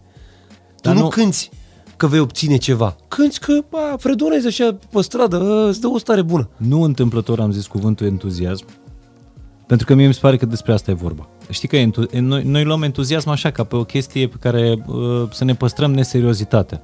Dar entuziasm, citisem, dar am, am căutat acum să văd exact de unde vine. Fii atent, la vechii greci, entuziasmos era un termen religios și avea sensul de inspirație divină. Pentru că vine din verbul care înseamnă a fi posedat de un zeu, a fi extaziat. Uh, apoi l-au preluat francezii și înse- însemna în, mă rog, acum niște sute de ani în Franța, simțire religioasă exagerată. și apoi a fost preluat ca pasiune, înflăcărare, zel. Dar el are, știi, entuziasmul e de fapt inspirația M-a divină. întrebat cineva Bucuria aia. dacă, dacă și îți dau exemplu asta că acum citind asta îmi dau seama de niște lucruri. Um, m-a întrebat cineva, zine trei cuvinte cu care, care te caracterizează. Primul care îmi vine în minte este entuziasm. Eu sunt cel mai entuziasmat om din cameră. Adică Moga îmi zicea, bă, nu te mai entuziasma așa tare, eu mă entuziasmez de orice chestie. Deci, oricât de mic ar fi, bă, îmi place să mă entuziasmez. Îmi place să mă bucur de, uh, de lucruri, chiar dacă ele nu au vreo uh, manifestare materială, chiar dacă ele nu s-au întâmplat. Doar, din, doar perspectiva că s-ar putea întâmpla, pe mine deja mă entuziasmează, eu deja trăiesc bucuria că s-au întâmplat. Fără să știi ce semnificație are cuvântul ăsta. Pentru că Fără tot să îl știu, folosim ai și prima oară habar- când aud da. sem, uh, de unde provine. Deci eu mă bucur, e, acum citind mai mult în ultima perioadă, adică în ultimii ani, am citit mai mult despre chestiile astea, dezvoltare personală, despre divinitate, despre univers, despre Dumnezeu, despre o grămadă de lucruri. Și toate lucrurile astea au, uh, uh, toate cărțile au niște constante. Și am realizat că, adică m-am regăsit în multe chestii. Uh, adică treaba asta cu entuziasmul și cu trăirea în momentul în care tu crezi că se întâmplă, adică uh, citeam o carte a lui Napoleon Hill care se numește uh, Think and Grow Rich. Și o carte pragmatică, cumva te învață cum să uh, cum să-ți faci un plan de viață ca să ai mai multe șanse să reușești în ceea ce îți propui. Ei vorbesc despre bani acolo, dar uh, cartea are niște conotații spirituale foarte profunde.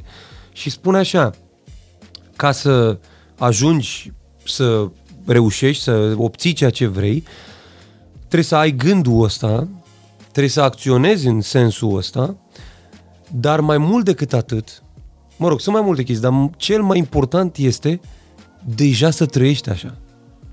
Adică ce înseamnă asta? Tu în momentul în care îți dorești, bă, vreau să...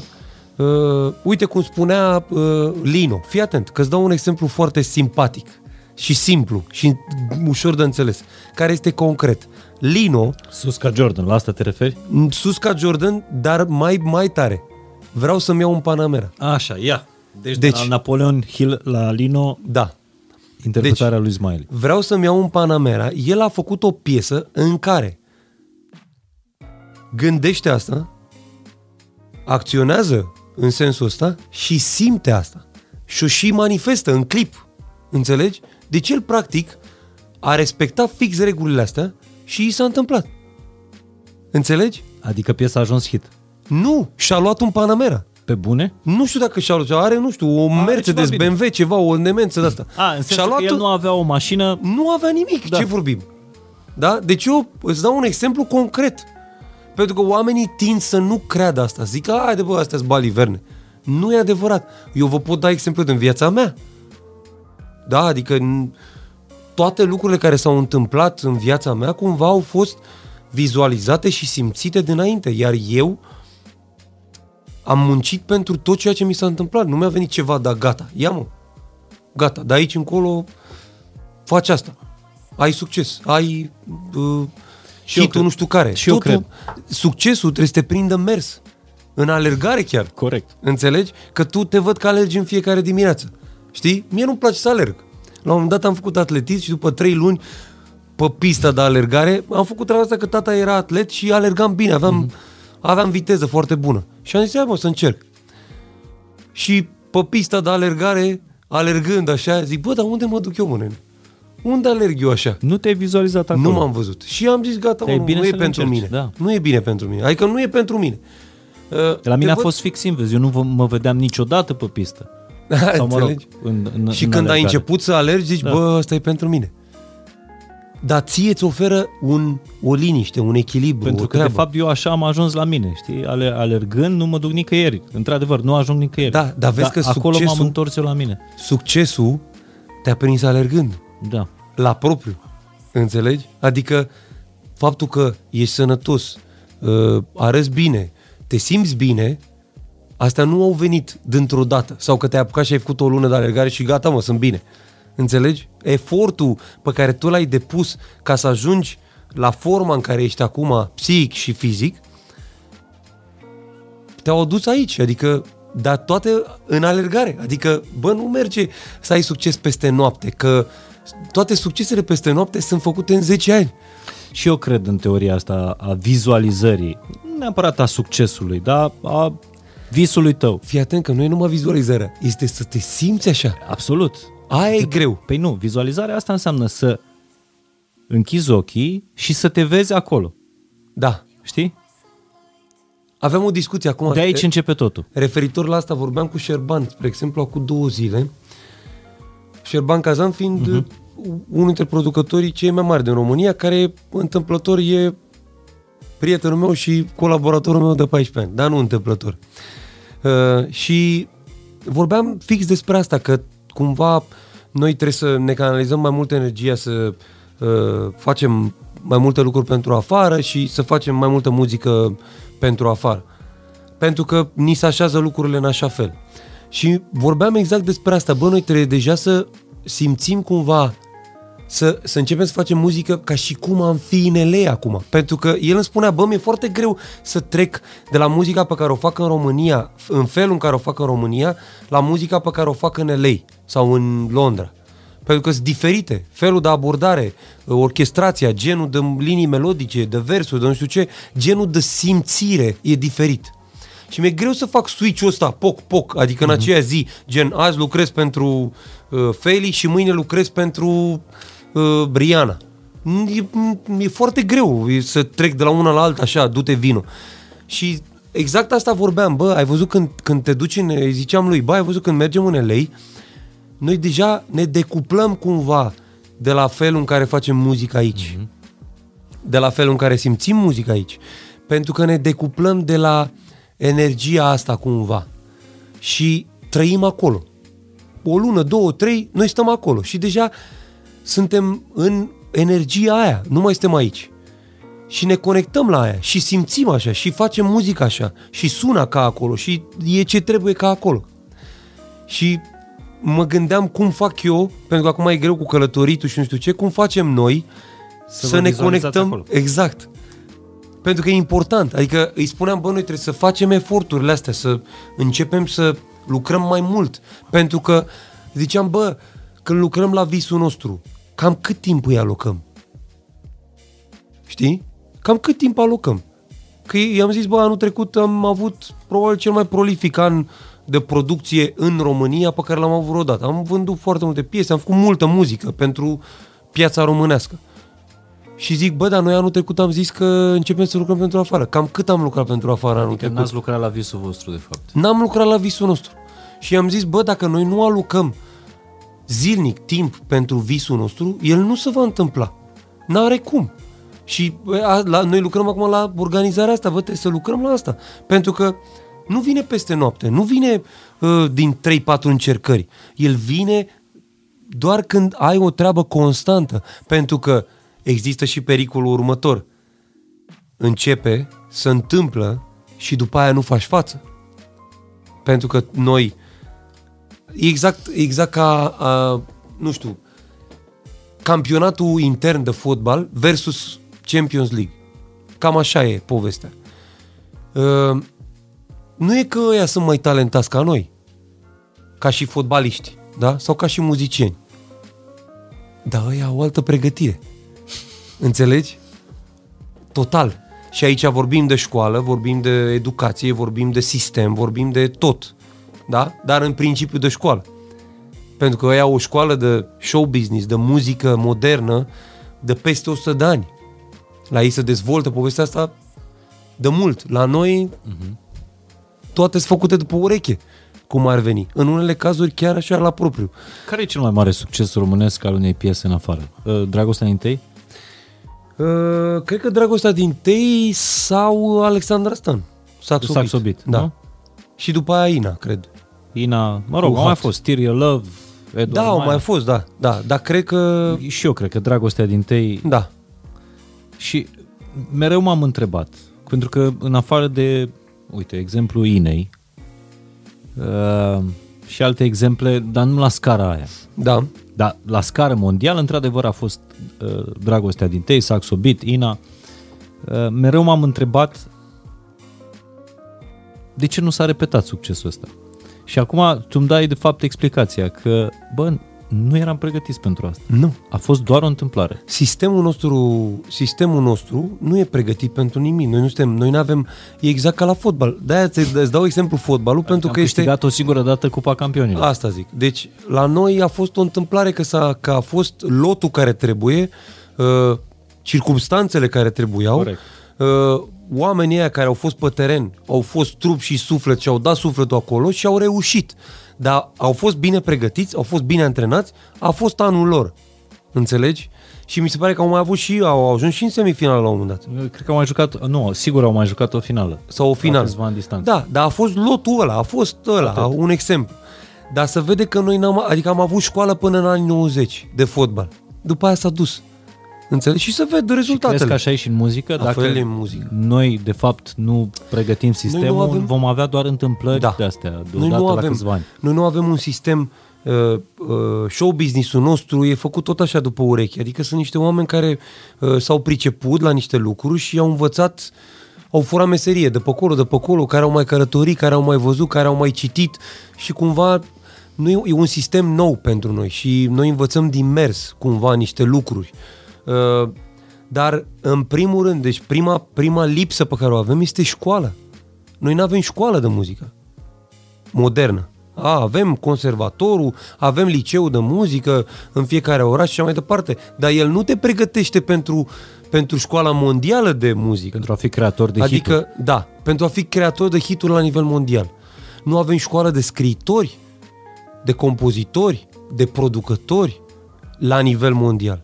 Adică de unde să ia, de, de unde să răsară? Da, mai răsare câte unul care face, care face o piesă sau două sau trei sau reușește să, să ajungă afară, dar pentru că a ajuns afară și scrie cu ăia, reușește.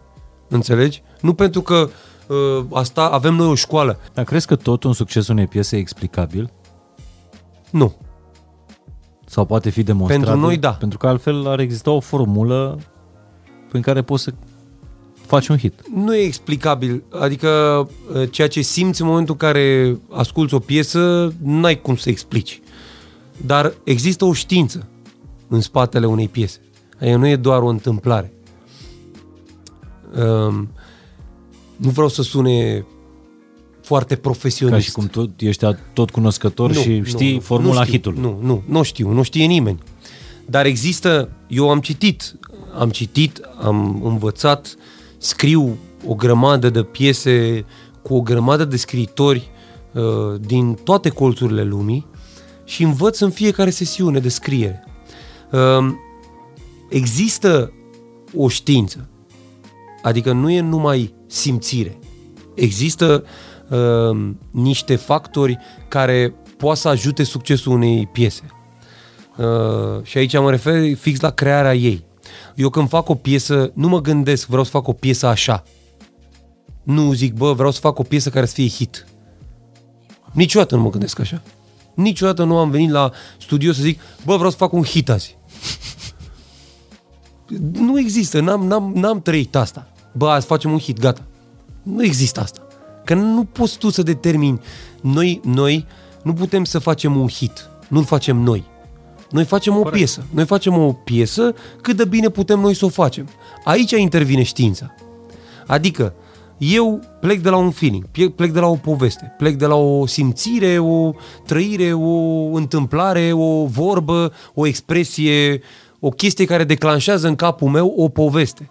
Dar care este piesa la care te așteptai cel mai puțin din tot ce ai scris tu să, să aibă succes?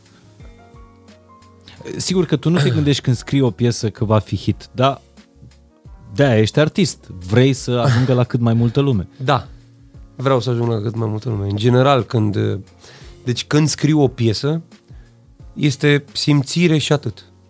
Adică nu mă gândesc unde o să ajungă, dacă o să ajungă, ceva.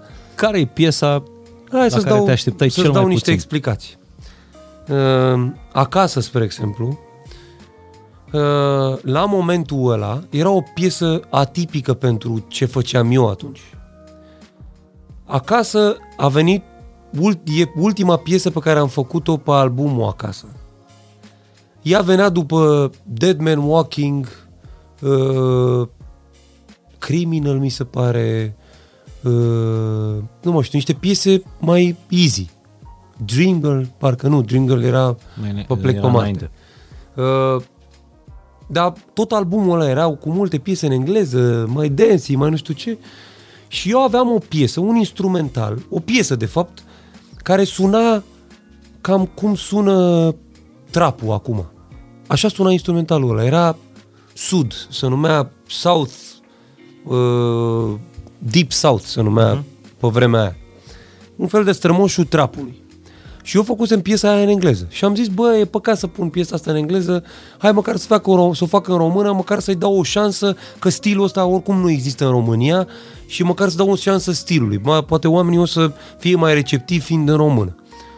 Și fiind ultima piesă de pe album, zic, bă, hai să mă pun să scriu versurile în română și zic, bă, uite, să fac așa un fel de uh, povestea mea. Și am zis, asta a fost. Sunt un om, prima, prima variantă de versuri era sunt un om, două mâini, două picioare, nu știu ce, o de asta, nu mai știu exact versurile. Asta era prima variantă. Și mă rog, e, după aia am, am venit la varianta pot spune că sunt doar un om, că povestea mea e ca toate celelalte. Adică eu asta vreau să spun. Um, Adică mi s-a părut mai potrivită alăturarea de cuvinte. Uh, și după ce am făcut toată piesa, când am scris refrenul, eram cu Dorian și cu uh, DJ Cellblock, care acum e până în Olanda. Dorian, uh, Dorian uh, Micu. la studio. Da, Dorian Micu, cu care am scris o grămadă de piese. Uh, și când mi-a venit refrenul, eram singur, țin minte, rămăsesem singur în studio, băi, să, la, să bea apă, să fumeze ceva, să fumeze o țigară sau, nu știu, erau pe în bucătărie, mâncau ceva. Și rămăsesem singur și tot ascultam să-mi vină refrenul. Și la refren mă gândeam că vreau să zic, bă, ce vreau eu. Deci eu spuneam, puneam povestea mea, am zis în strofe cine sunt, ce, ce e cu mine și ce vreau. În refren a- asta am vrut să zic. Bă, vreau să zic ce vreau eu. Și zic, mi-a venit natural, zic, bă, vreau să cânt, să visez, să râd, ce să vreau altceva? Înțelegi? Și când mi-a venit asta că și, uh, și uh, să, mă, să nu uit să mă joc câteodată, adică uh, lucrurile mi-au venit instantaneu. Și când am zis, și atunci când în lume voi pleca pentru că mă gândeam că îmi doresc să plec în lume, deci eu, da am zis, și atunci când în lume voi pleca, să nu uit să mă întorc acasă. Acasă însemnând că în lume când pleci, pleci nu numai fizic, pleci și spiritual cumva. Adică drumurile pe care te duce viața poate să fie drumul tău sau poate să fie și niște rătăciri. Și atunci de-aia ea are multe sensuri. Eu, de-a lungul vremii, am învățat, m-am educat cumva să spun foarte multe lucruri cu versuri foarte simple. Și aici mulți poate să spună că am niște versuri simpliste, dar ele nu sunt deloc. Ele sunt simple pentru că îmi doresc să le înțeleagă cât mai mulți oameni. Dar ele spun multe lucruri. În, în spatele, un, un, nu toate versurile, nu sunt și versuri mai easy, dar când vine vorba de niște versuri care spun un mesaj, să fiți siguri că în spatele unui vers stau multe lucruri pe care le-am gândit. Și de-aia spun, să nu uit să mă întorc acasă, pentru mine acasă nu e fizic acasă. Și la tine. E la mine, să, întorc, să mă întorc tot Exact timpul la așa mine. ascult și eu piesa asta de Și la fiecare ce îmi doresc eu, la cine sunt eu în adâncul sufletului meu. Aia înseamnă acasă pentru mine. Și eu când am scris refrenul ăsta, bă, mă gândeam, bă, cu ce seam... Bă, îmi suna, deci parcă îl știam de o viață. Zic, bă, ce cu refrenul ăsta? Bă, am, îți, îți mărturisesc că trei săptămâni m-am gândit, bă, de unde e refrenul ăsta? Bă, sigur e de undeva. Și am stat și am, m-am gândit, eu am o obsesie cu asta. Și că de nu vreau unde să semene cu ceva. De unde era? Din Din tine. de, de undeva. Că nu e ca și cum le dau eu. Când intru în starea asta, nu știu, n- nu știu Dar dacă ai îl, f- îl, îl știai de undeva. Adică aveai îl știam de undeva. deja vu ăsta. Da. Că l-ai auzit, nu știu, în Da. altă viață, în... Și după ce s-a concretizat piesa, după ce am refăcut toată orchestrația cu Șerban, că am zis, bă, pentru piesa asta, când am realizat că piesa asta e mai mult decât o traducere, gen o piesă pe album care să încheie albumul, am zis, bă, piesa asta e importantă, trebuie să o facem altfel. Adică o, trebuie să o ducem la alt nivel. Aici intervine știința. Și atunci ai pus viori... uh, Aici intervine știința. Deci după ce ai simțit și ai scris ceva, aici intervine știința de care îți spuneam. Aici intervine talentul de producător, talentul de orchestrator și talentul de a da la o parte tot ce e inutil. Înțelegi? Aici este știința de care vorbeam a unui hit. Dar nu a unui hit, a unei piese care să ajungă la cât mai mulți oameni. Aici e- intervine experiența, aici intervine talentul de producție. Și uh, pentru că piesa asta, dacă ți-o arătam pe instrumentalul ăla, n-avea, n-avea nici măcar 10% din valoarea pe care o are acum. Cu pianul ăla, cu orchestrația aia, cu felul în care am pus în pagină lucrurile, uh, cu simplitatea ei, dacă vrei.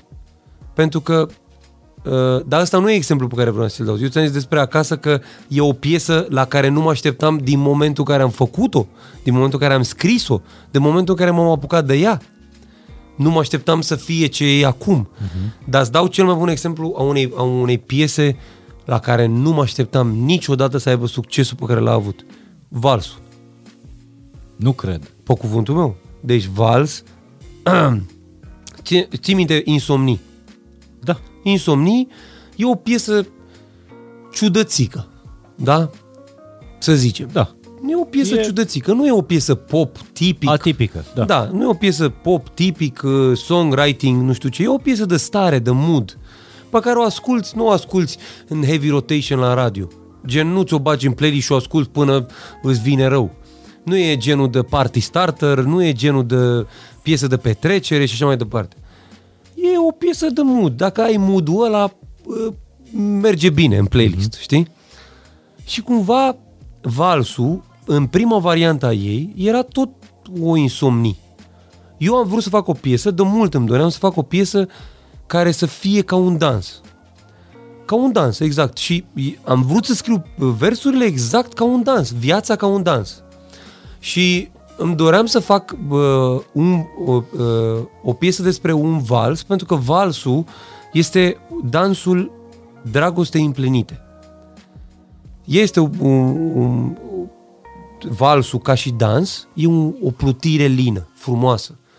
Și de-aia valsul în sine e, are un efect liniștitor, pentru că nu are un zbuciun cum are tango, știi? Sau cu un mare pasodoble, uh-huh. care e o, o luptă, o demență între bărbat și femeie.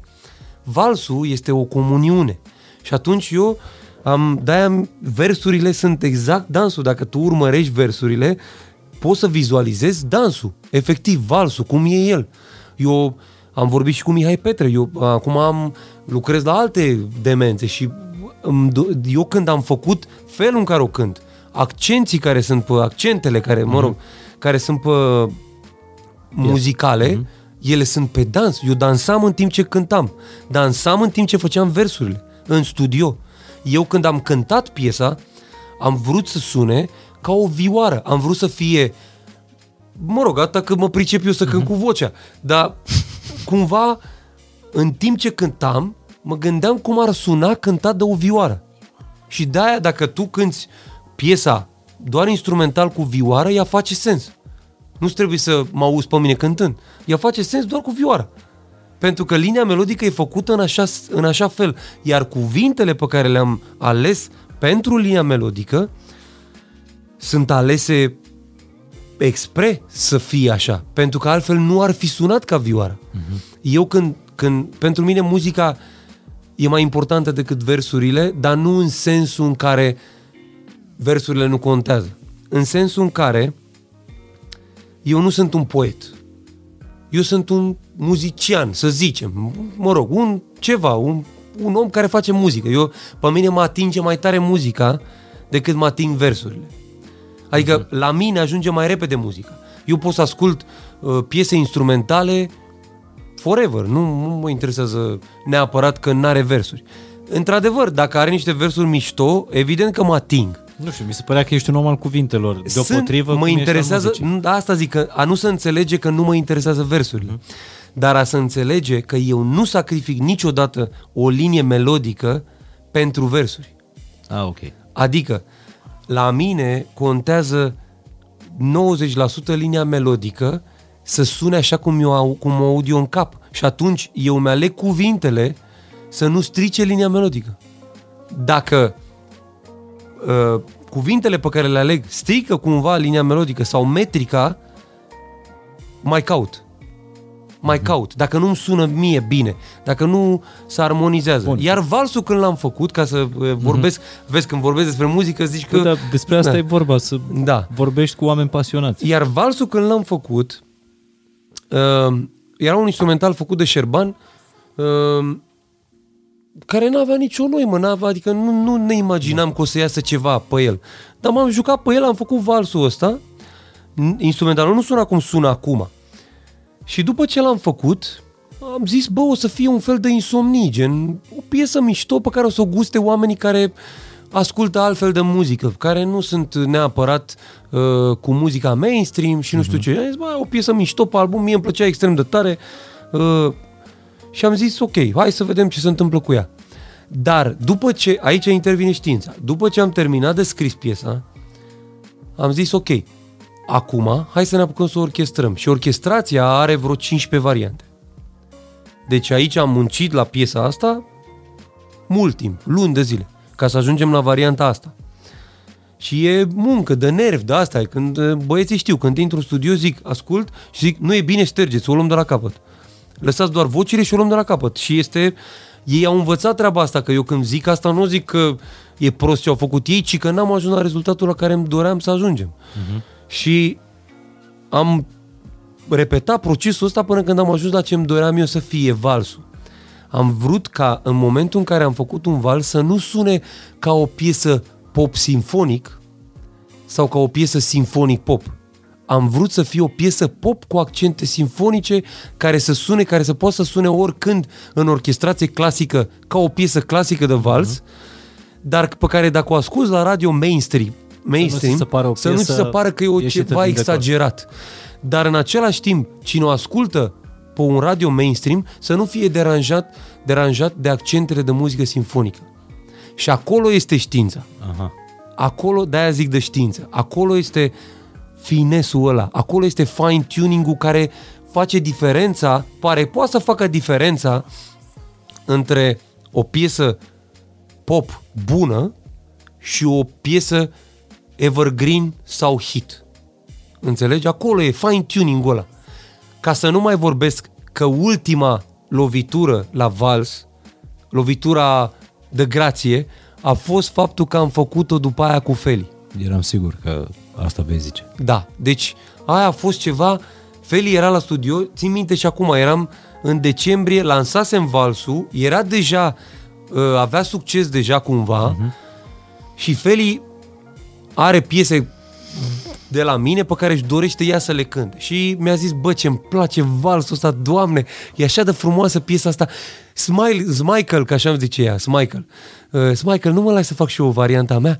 Și z- eram, zic, bă, Feli, dar nu mai bine facem noi o variantă. Ia cântă tu o strofă și refrenul. Și să facem o variantă gen să o dăm drumul după în ianuarie. Valsul e un dans de doi și Da. piesa... Nu m-am gândit, eu nu m-am gândit nu? atunci la asta. Eu am zis, bă, mi s-ar părea mișto să facem o variantă împreună. Și am făcut-o în seara aia, a, a tras-o și în momentul în care auzi vocea lui Feli, pe lângă faptul că e vocea lui Feli, care pe orice mm. cântă mi se pare că îi dă o altă dimensiune, îi dă o altceva, o altă trăire cumva, um, bă, parcă era the missing piece. Pentru că în momentul în care auzi și vocea de femeie și vocea de bărbat, înțelegi dansul, înțelegi valsul. Pentru că tu nu-ți poți imagina valsul dansat de unul singur, așa, dansând eu singur de nebun pe în cameră. Înțelegi? Dar în momentul în care auzi vocile amândouă, auzi și, vezi și imaginea. Cu doi oameni, bărbați și femeie, care dansează împreună un vals. Asta a fost cireașa de pe tort. Tu, uh, nu știu dacă te mai extragi din când în când din, uh, din povestea ta, care e ca toate celelalte, Exact. să te uiți la tine cu câtă pasiune vorbești despre muzică, cu câtă pasiune ai vorbit mai devreme despre, uh, despre copilul tău și în general despre tot ceea ce faci tu și băi, cât de minunat lucru în viața asta să poți să faci ceea ce îți place să, Da, e... să faci din pasiune, nu știu, meserie, menire, sens în viață, să fie egal cu, cu tine. E foarte important. Și mă bucur mult că m-am luptat pentru asta. Dar folosești de foarte multe ori, ai folosit sau a intervenit în discuția noastră cuvântul energie. Păi, e și știință, e și talent, e un pic de ambiție, muncă, seriozitate. Da, ai folosit de foarte multe ori și folosești cuvântul ăsta, energie, ceva nemăsurabil. Da. Cum știi? Cum uh, cum negociezi uh, treaba asta? Cum negociez uh, ce anume? Legătura asta, ele- energiile astea, legătura cu tot ceea ce nu poate fi măsurat, legătura, pipăit. legătura cu divinitatea, zici, da? Cu universul, cu energia Da. tot noastră, comună, cu a nu? noastră, da. Dintre Uh, noi. Eu cred că toți suntem aceeași energie, de fapt. Și cred asta. Adică, știi cum e, uh, viața e o structură complexă, concavă sau convexă. Știi când intri, dar nu știi când ieși. Uh, și viața te tratează, că eu am zis, bă, vezi, bă, că de-aia zic, bă, de-aia ți-am dat exemplul ăsta, de-aia mă citez, deși e tâmp, o tâmpenie să te citesc singur, dar vreau să, uh, să continui ce am spus în, anterior. Chiar dacă cai vers pe pereți e o piesă simplă de copii mici, ea are un mesaj complex în spate. Da. Și spun, uh, viața te tratează exact cum o tratezi. Asta ce înseamnă? Că energia asta în care, din care facem noi toți parte, toți, suntem același lucru, da? Uh, îți dă atâta cât îi dai. Dacă tu, sau îți dă energia pe care tu o dai, aia o și primești.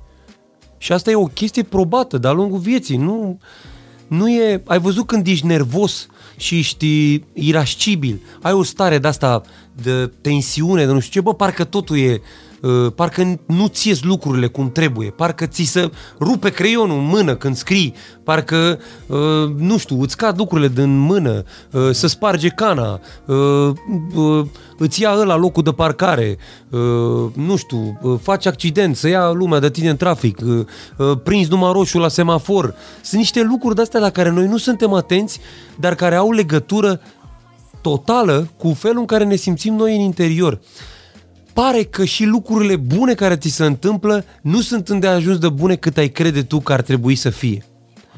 Deci, eu cred că și nu sunt genul ăla care uh, uh, e pe genul uh, think positive.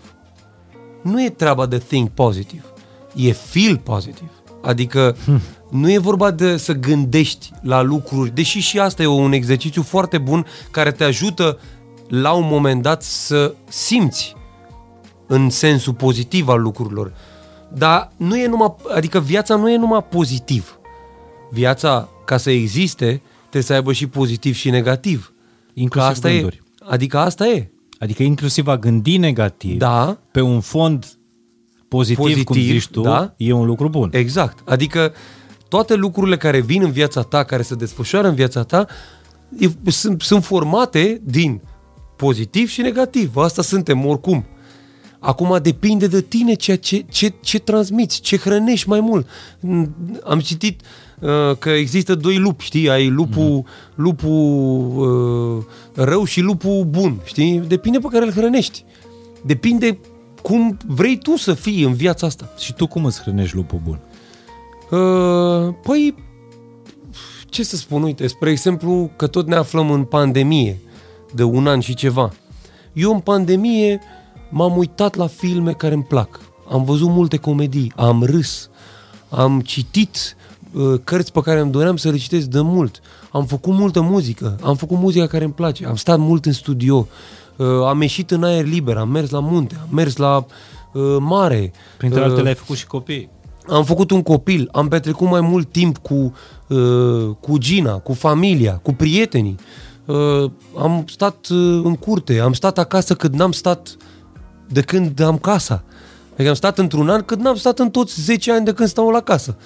Uh, nu știu, am făcut lucruri care m-au bucurat pe mine spiritual. Uh-huh. Mi-au bucurat sufletul, efectiv. Am cântat, am ascultat muzică multă, am cumva...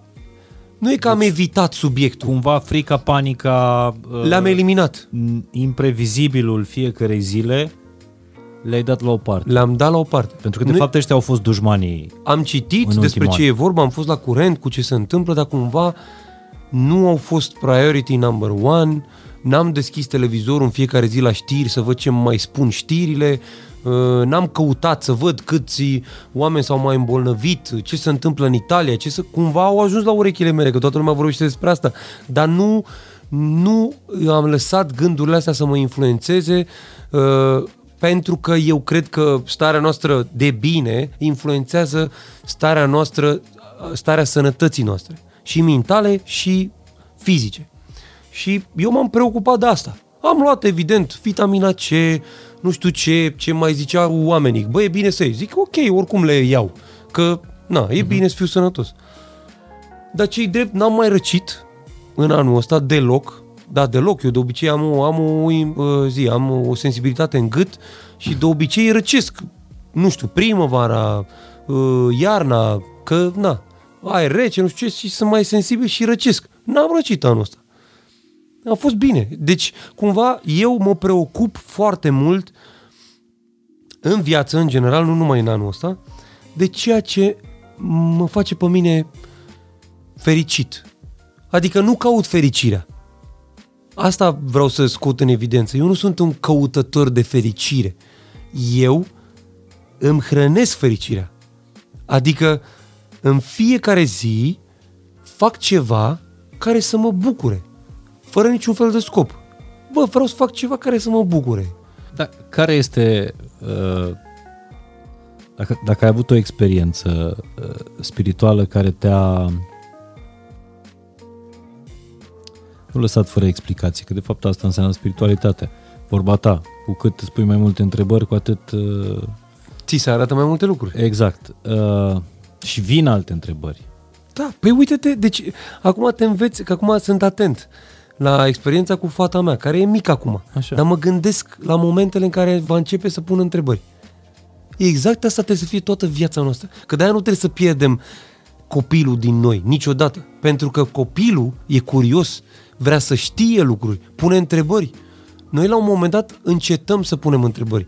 Că ș- credem că știm. Înțelegi? Mm-hmm. Asta e treaba. Cu cât înaintăm mai mult în vârstă, deja credem că știm, că le-am văzut pe toate, că le știm pe toate, că nu mai avem ce să mai învățăm. Știi? Și odată cu ce înaintez în vârstă, cam asta e. Nu, bă, că eu am experiență. Ce îmi spui tu mie? Înțelegi? Dar copilul începe să spună întrebări de la o fr- vârstă fragedă mm-hmm. și spune niște întrebări care te lasă și pe tine interzis și pentru care nici măcar tu n-ai răspuns. Și zici, bă, da, bă, așa e. Bă, ce întrebare. Știi? Și sunt întrebări de astea de, bă, de unde a venit întrebarea asta? Și de, eu de ce nu mi-am pus-o? Uite, asta, asta voiam să te întreb. Dacă, dacă ai avut o, o experiență de asta care te-a lăsat cu mai multe întrebări decât răspunsuri.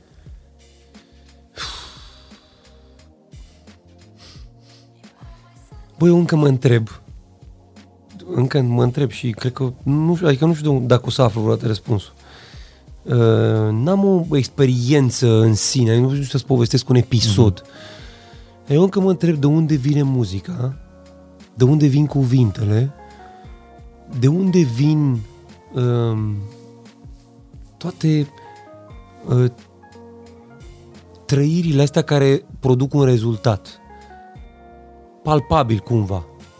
Adică viața asta artistică, dacă vrei să-i spui, nu știu dacă pot să-i spun că eu am o viață artistică.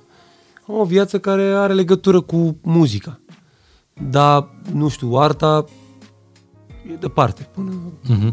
Nu o stabilesc eu. La fel cum nu stabilesc eu hitul. Eu stabilesc, bă, știu să fac asta. Am făcut o treabă. Așa. Decide altcineva dacă e artă, dacă nu e artă, dacă e muzică, dacă nu e muzică, dacă e de succes, dacă nu e de succes. Dar cumva încă mă întreb de unde vine asta? De unde vine momentul? De, ce declanșează momentul creației? Știi? Ce declanșează asta? Adică mă pun la o masă și dintr-o dată, așa, vine o treabă care vine un cuvânt, vine o linie melodică, vine o nu știu, un instrument care îți declanșează ție o poveste. Te, te întreb că în sensul că e, ești curios, normal, dacă vine din, nu știu, informație, e o informație ascunsă undeva în celulele noastre sau vine de undeva Asta zic, adică bă, e ceva noastră. ce e înăuntru deja și eu doar, doar îl doar scot o afară, da. doar, doar o decriptez sau e ceva ce vine într-un anumit moment pentru un anumit lucru.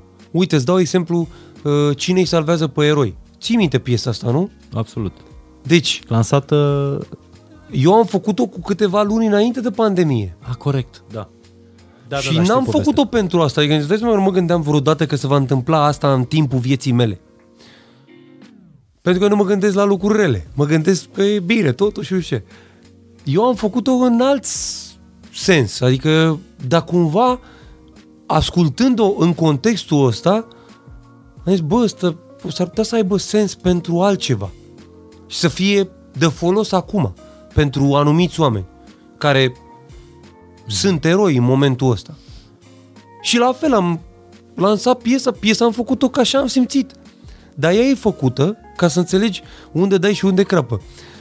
Ea e făcută într-un moment de frustrare al lui Șerban la studio. Era foarte supărat pe niște oameni care, pe care i-a ajutat și când a avut nevoie el, pe el nu l-a ajutat nimeni și i-am simțit, bă, deci efectiv a intrat în studio, a, a stat jumătate de oră în studio, eu lucram la altceva.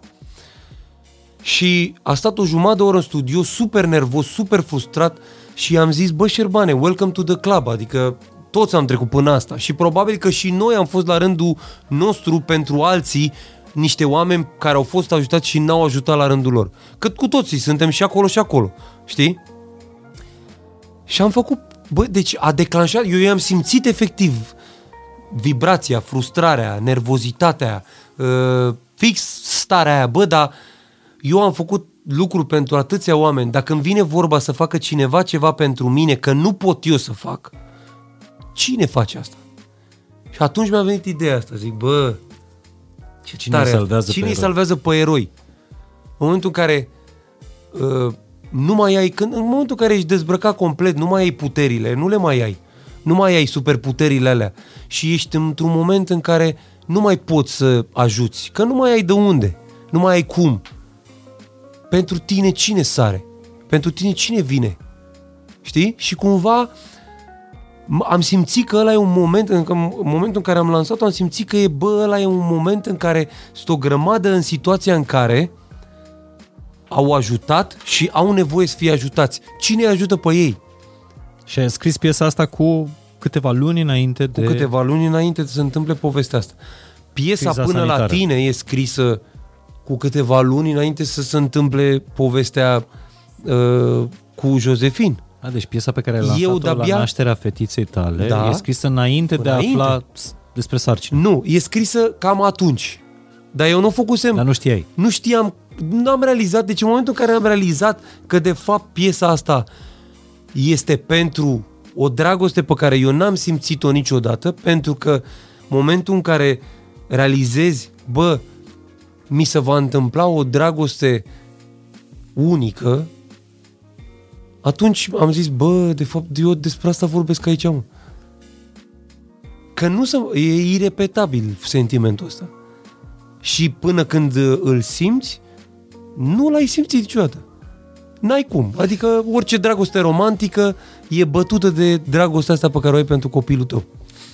Dar vezi că, de fapt, eu te-am întrebat, nu, știu, nu neapărat ce minuni ți s-au întâmplat, ce revelații ai avut. Uh, și tu mi-ai povestit cam tot din uh, cariera ta artistică. Ori povestea unei piese, ori o întâmplare cu destinul unei Da. piese, întâlnirea cu un ascultător și așa mai departe. De fapt, tu vezi minunile astea acolo unde deschizi tu ochii. Da. Știi? Da. Adică- Adică... Unde sunt eu? În mediul meu. tu trăiești muzică, uh, creezi muzică și ai ochii deschiși și toată atenția acolo și acolo vezi minunile. Da. Poate că sunt multe alte minuni în jurul tău pe care tu nu le-ai văzut pentru că ochii tăi erau acolo. Dar îți dai seama ce trist e să trăiești, să trăiești viața și să n-ai ochii deschiși în nicio parte. Pentru că atunci nu se întâmplă minunile, de fapt. Exact. Noi, minunile se întâmplă în fiecare zi.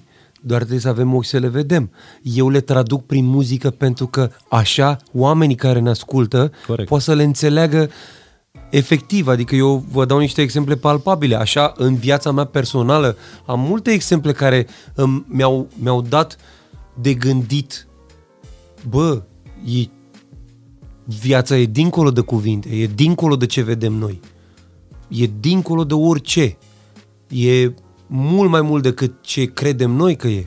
Și atunci uh, eu vă dau exemplu uh, din muzică pentru că muzica mea este ceea ce trăiesc eu. Nu e ceva ce fac, este ceva ce trăiesc.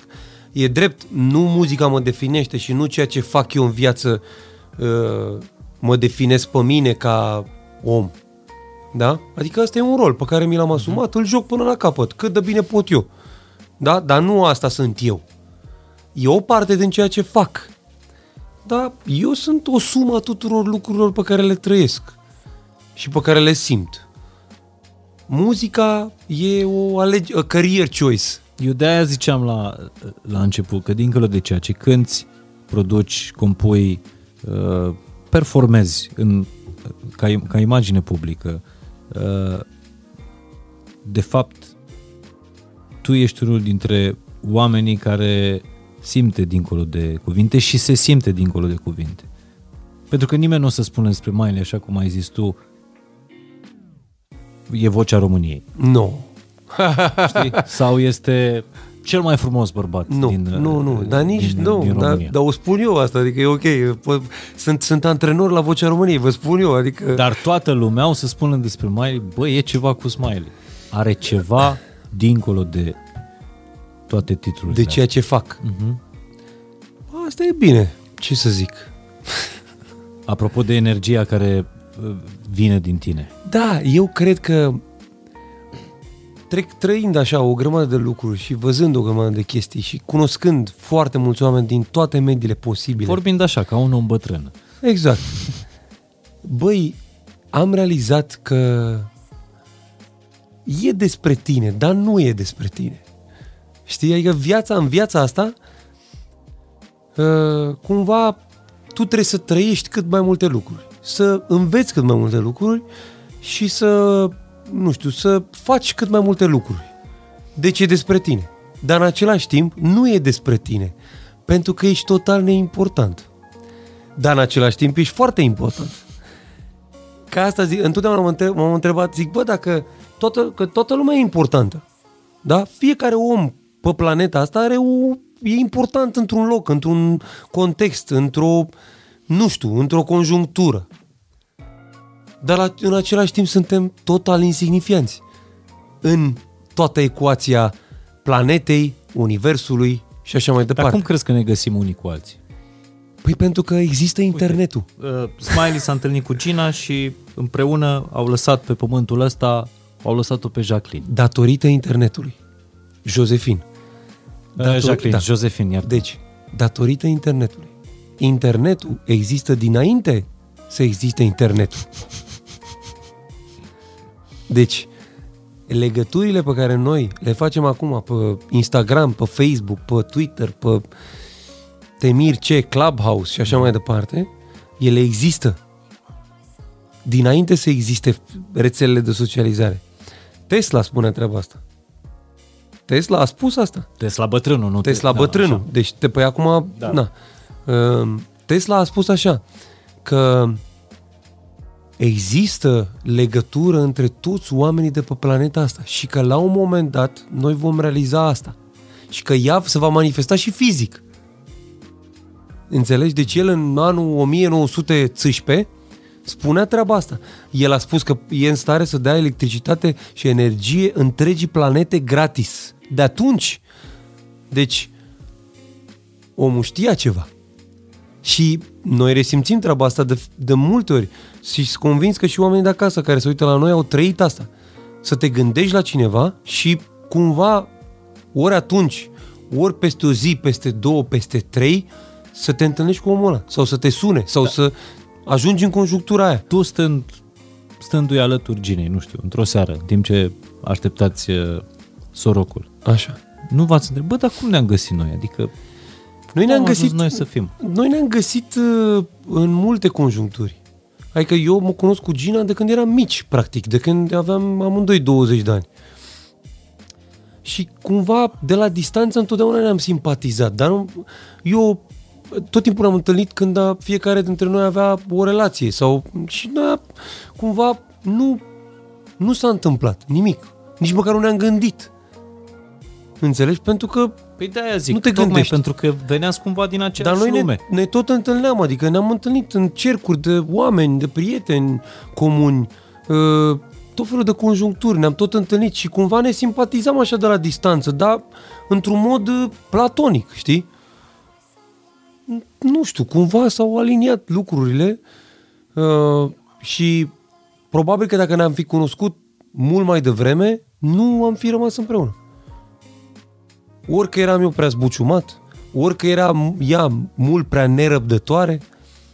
Știi? Pentru că acum noi stând de vorbă ne-am, am realizat că dacă ne-am fi întâlnit mai devreme, nu ne potriveam. Deci cred că, crezi că între oameni, pe lângă sincronizarea energiilor, Da. conexiune, uh, t- trebuie și o sincronizare a, sigur, a locului și a timpului. Da. Păi exact aia e. Când ești pregătit să primești, atunci primești. Înțelegi? Pentru că Gina îmi spune, băi, deci tu ești testul meu de răbdare. Deci Tocmai ea, tu?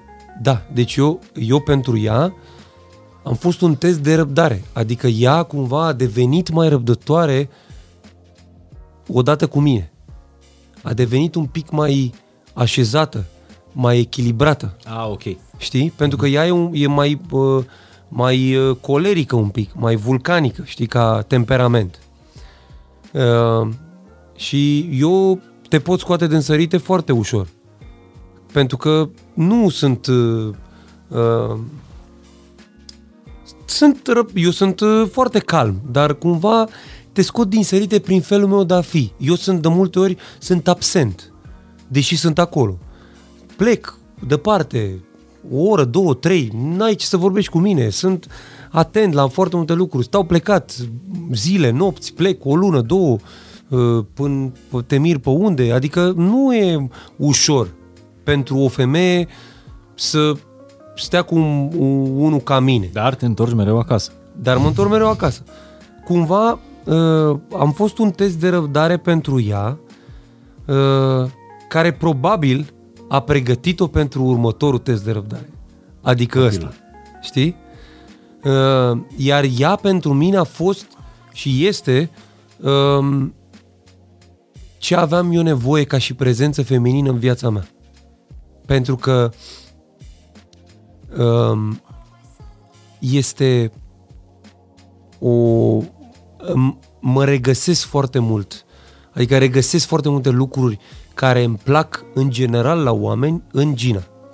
Adică este super jovială, super de gașcă, uh, e, are un simț al umorului fantastic. Uh, nu mă plictisesc cu ea. Oriunde am fost, m-am simțit excepțional, n-am simțit niciodată un moment de plictiseală. Ne plac, uh, uh, ne plac uh, același gen de uh, cântăreți, de uh, trupe, uh-huh. același gen de filme, deși eu nu prea sunt cu filmele de groază, ei îi plac, dar mă rog, Ești câteodată... mai pe pozitiv, așa. Da, da, eu sunt mai pe comedii, mai pe filme psihologice, cumva, dar a, ne place aceeași mâncare, adică suntem foarte asemănători din multe puncte de vedere și e foarte, adică am găsit asta, bă, nu, nu-mi pune multe întrebări inutile, uh, nu, adică e, o- e foarte important pentru viața mea, pentru mine, e important să găsesc, să am un om acasă care știu că mă așteaptă și care știu că nu uh, pune la îndoială uh, ceea ce spun eu vis-a-vis de programul meu, vis-a-vis de ce am eu nevoie și care îmi oferă ce am eu nevoie. De fapt, despre asta e vorba. Știi? Pentru că noi nu trebuie să fim la fel asemănători, să fim ca două picături de, de apă. Nu asta înseamnă uh, potrivire. Să fim complementari. să fim complementari și de fapt știi că există, e, o- e și o carte cu cele cinci limbaje ale iubirii. De fapt, s- s- secretul într-o relație este că noi avem limbaje diferite. Da. Uh, spre exemplu, unii dintre noi, limbajul iubirii pentru noi este timpul petrecut în doi, adică să facem lucruri împreună. Ce ziceai tu mai Da. devreme? Și am impresia că ăsta e limbajul Da, iubirii pentru da. tine. Pentru alții, cadourile uh, Da. sunt limbajul Da. iubirii. Serviciile. Serviciile în sensul de uh, nu știu, hai să ducem uh, să facem curat în casă, Mhm. să spălăm vasele, să lasă-mă să duc gunoiul. Da. Uh, apoi mai este, a, declarațiile. Adică s- sunt unii oameni care au nevoie să li De- se spună da. mereu ce bine arăți, ce frumos ești, te Da. iubesc și așa mai departe. Și contactul fizic, e, cred că al cincelea. A, ok. Contactul fizic, adică îmbrățișare, inclusiv sex. Eu am citit undeva că în cuplu e mai importantă mâncarea decât sexul. Adică e mai important să aveți același tip de, să vă placă același tip Da. de mâncare decât sexul. Depinde ce limbaj al iubirii are fiecare. Pentru că tu dacă ai limbajul ăsta al iubirii, limbajul tău e timpul petrecut în doi, pentru Gina poate să fie alt. Da, nu, nu, pentru... Ideea deci, e ca tu să-l înțelegi pe al ei, să știi și care... ea pe al meu, da. și ea pe al tău. Eu m-am Asta gândit înseamnă la treaba potrivire. asta cu mâncarea pentru că mă gândesc, bă, fii atent, dacă într-un cuplu care se iubesc, da? Unul e omnivor, da? Și mănâncă Mhm. de toate și unul e vegetarian. Bă, la un moment dat, adică e vorba de testul timpului aici. Nu e vorba de, bă, stăm 5 ani împreună și pe aia gata. E vorba de cât rezistă relația. Dacă unul e vegetarian și unul mănâncă numai carne sau, mă rog, de toate, Da. bă, la un moment dat, lucrurile încep să se degradeze. Știi? Că ăla vegetarian ar găti numai vegetarian numai pentru el, uh-huh. Ăla uh, omnivor uh, se duce numai la restaurante unde nu prea să mănâncă vegetarian și t- sunt o grămadă de motive de ceartă. Pen- doar pentru că nu-ți place aceeași mâncare. După aia, muzica, după aia, genul de filme, după aia, nu știu ce, eu le-am... important să ai lucruri în E comun. foarte important să ai lucruri în comun. Nu toate, adică nu, e, nu cred că e bine să fiți la fel, dar e important să aveți foarte multe puncte comune, că altfel ai multe motive de ceartă, ai multe motive de separare. De, la ce mod? Bă, uite, eu vreau să mă uit la... Eu am chef să văd uh, o comedie și eu am chef să văd un film de groază. Cum facem? Ori te cerți ce film vezi, ori te duci, tu te duci într-o cameră, tu în altă cameră. Înțelegi? Și atunci, poc, s-a produs o ruptură. După aia, nu știu, mergem în vacanță. Pe unde mergem în vacanță? Că mie îmi place la munte, ți îți place la mare. Cum facem? Ori vă despărțiți, unul merge la munte, unul la mare, ori vă duceți în ambele locuri, dar mie nu o să-mi placă la mare, ție nu o să-ți placă la munte. Și atunci intervin alte certuri. Deci eu m-am gândit la treaba asta și da. cumva face sens. Corect. Dar știi unde e cel mai trist? E atunci când uh, el și ea au un copil în comun, sau mai mulți copii, și nu-l tratează ca pe un bun comun. Ah. Acolo e... Aia e nasol. Adică cum îl tratează?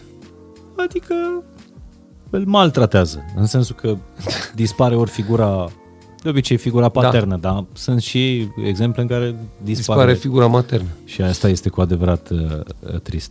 De câte ori ai primit întrebarea cu cine seamănă fetița? Uh, nu, încă nu am primit-o că nu aveam de la cine să o primesc. Cumva oamenii apropiați au văzut fetița și uh-huh. cumva în poze și cumva nu s-a... Încă se joacă. Încă se joacă, adică are, am, are trăsături și de la mine și de la Gina și oricum vezi? e de vreme. Eu nu-mi dau seama. Mai, nici eu nu-mi dau seama, dar cumva atunci când zâmbește, vă regăsesc niște lucruri, are are buze, ceea ce eu n-am, deci mm-hmm. sigur nu e, aia nu e o trăsătură de la mine, n-are nasul meu mare, ceea ce nu e o trăsătură de la mine, nu-mi dau seama acum, adică... E, e mult prea devreme, dar imediat după naștere știu că încep întrebările astea. Evident, e brunetă, ceea ce... Mm. Aici pot zic Ai că seamănă cu mine, să zicem. Ai o șansă. Băi, îți mulțumesc foarte mult. Tu trebuie să mergi să hrănești da. uh, copilul. Da. Nu? Da. Bine, cred că până ajung eu să o hrănească. A dormit la loc. Mama la copil. A, aș mai fi vorbit și, și alte lucruri. Ne-am, ne-am cam întins, dar da. uh, îmi cer iertare și îți mulțumesc tare mult. Pentru... Și eu vă mulțumesc. Uh, știi care te și pentru mine o plăcere că nu apuc să vorbesc. Eu vorbesc cu prietenii mei, cu mm-hmm. oamenii din jurul meu, uh, noi am mai avut discuții de genul ăsta și nu am ocazia să vorbesc despre lucrurile astea la televizor sau la emisiunile în care fac parte sau mă rog. Pentru că interviul la televizor durează foarte, foarte puțin. puțin. Și în general sunt ce planuri de viitor ai. Și întotdeauna trebuie să vorbești despre ultimul proiect, da. ce mai faci, mai ai de promovat uh, o, o melodie și mă bucur tare mult că am putut să, să vorbim despre lucruri pe care nu le-am vorbit niciodată, despre om, artist, deși mie mi se pare că e o egalitate acolo cumva între... Nu? Da, bă, eu mă lupt mult uh, uh, ca artistul să nu fie deasupra ca artistul omului. să nu fie, să nu, să nu ia locul omului deloc. Uh-huh. Adică artistul uh, trebuie, să, trebuie să fie un o meserie. De-aia spun, de meserie sunt artist. Dar asta e doar o meserie pe care eu mă străduiesc să o fac cât de bine pot eu și să o duc la cel mai mare nivel la care pot eu să o duc uh, și cumva să las și o moștenire oamenilor care vin după mine și să pot să îi ajut să aibă, să aibă o viață mai ușoară în cariera lor și să las niște lucruri care, pe care eu nu le-am avut când am început eu. Și să-i ajut și pe alții în viitor. Dar ca om, îmi doresc să prețuiesc alți oameni, uh, toți oamenii, uh-huh. și să învăț și să simt cât mai multe lucruri tot așa, cât îmi sunt permise.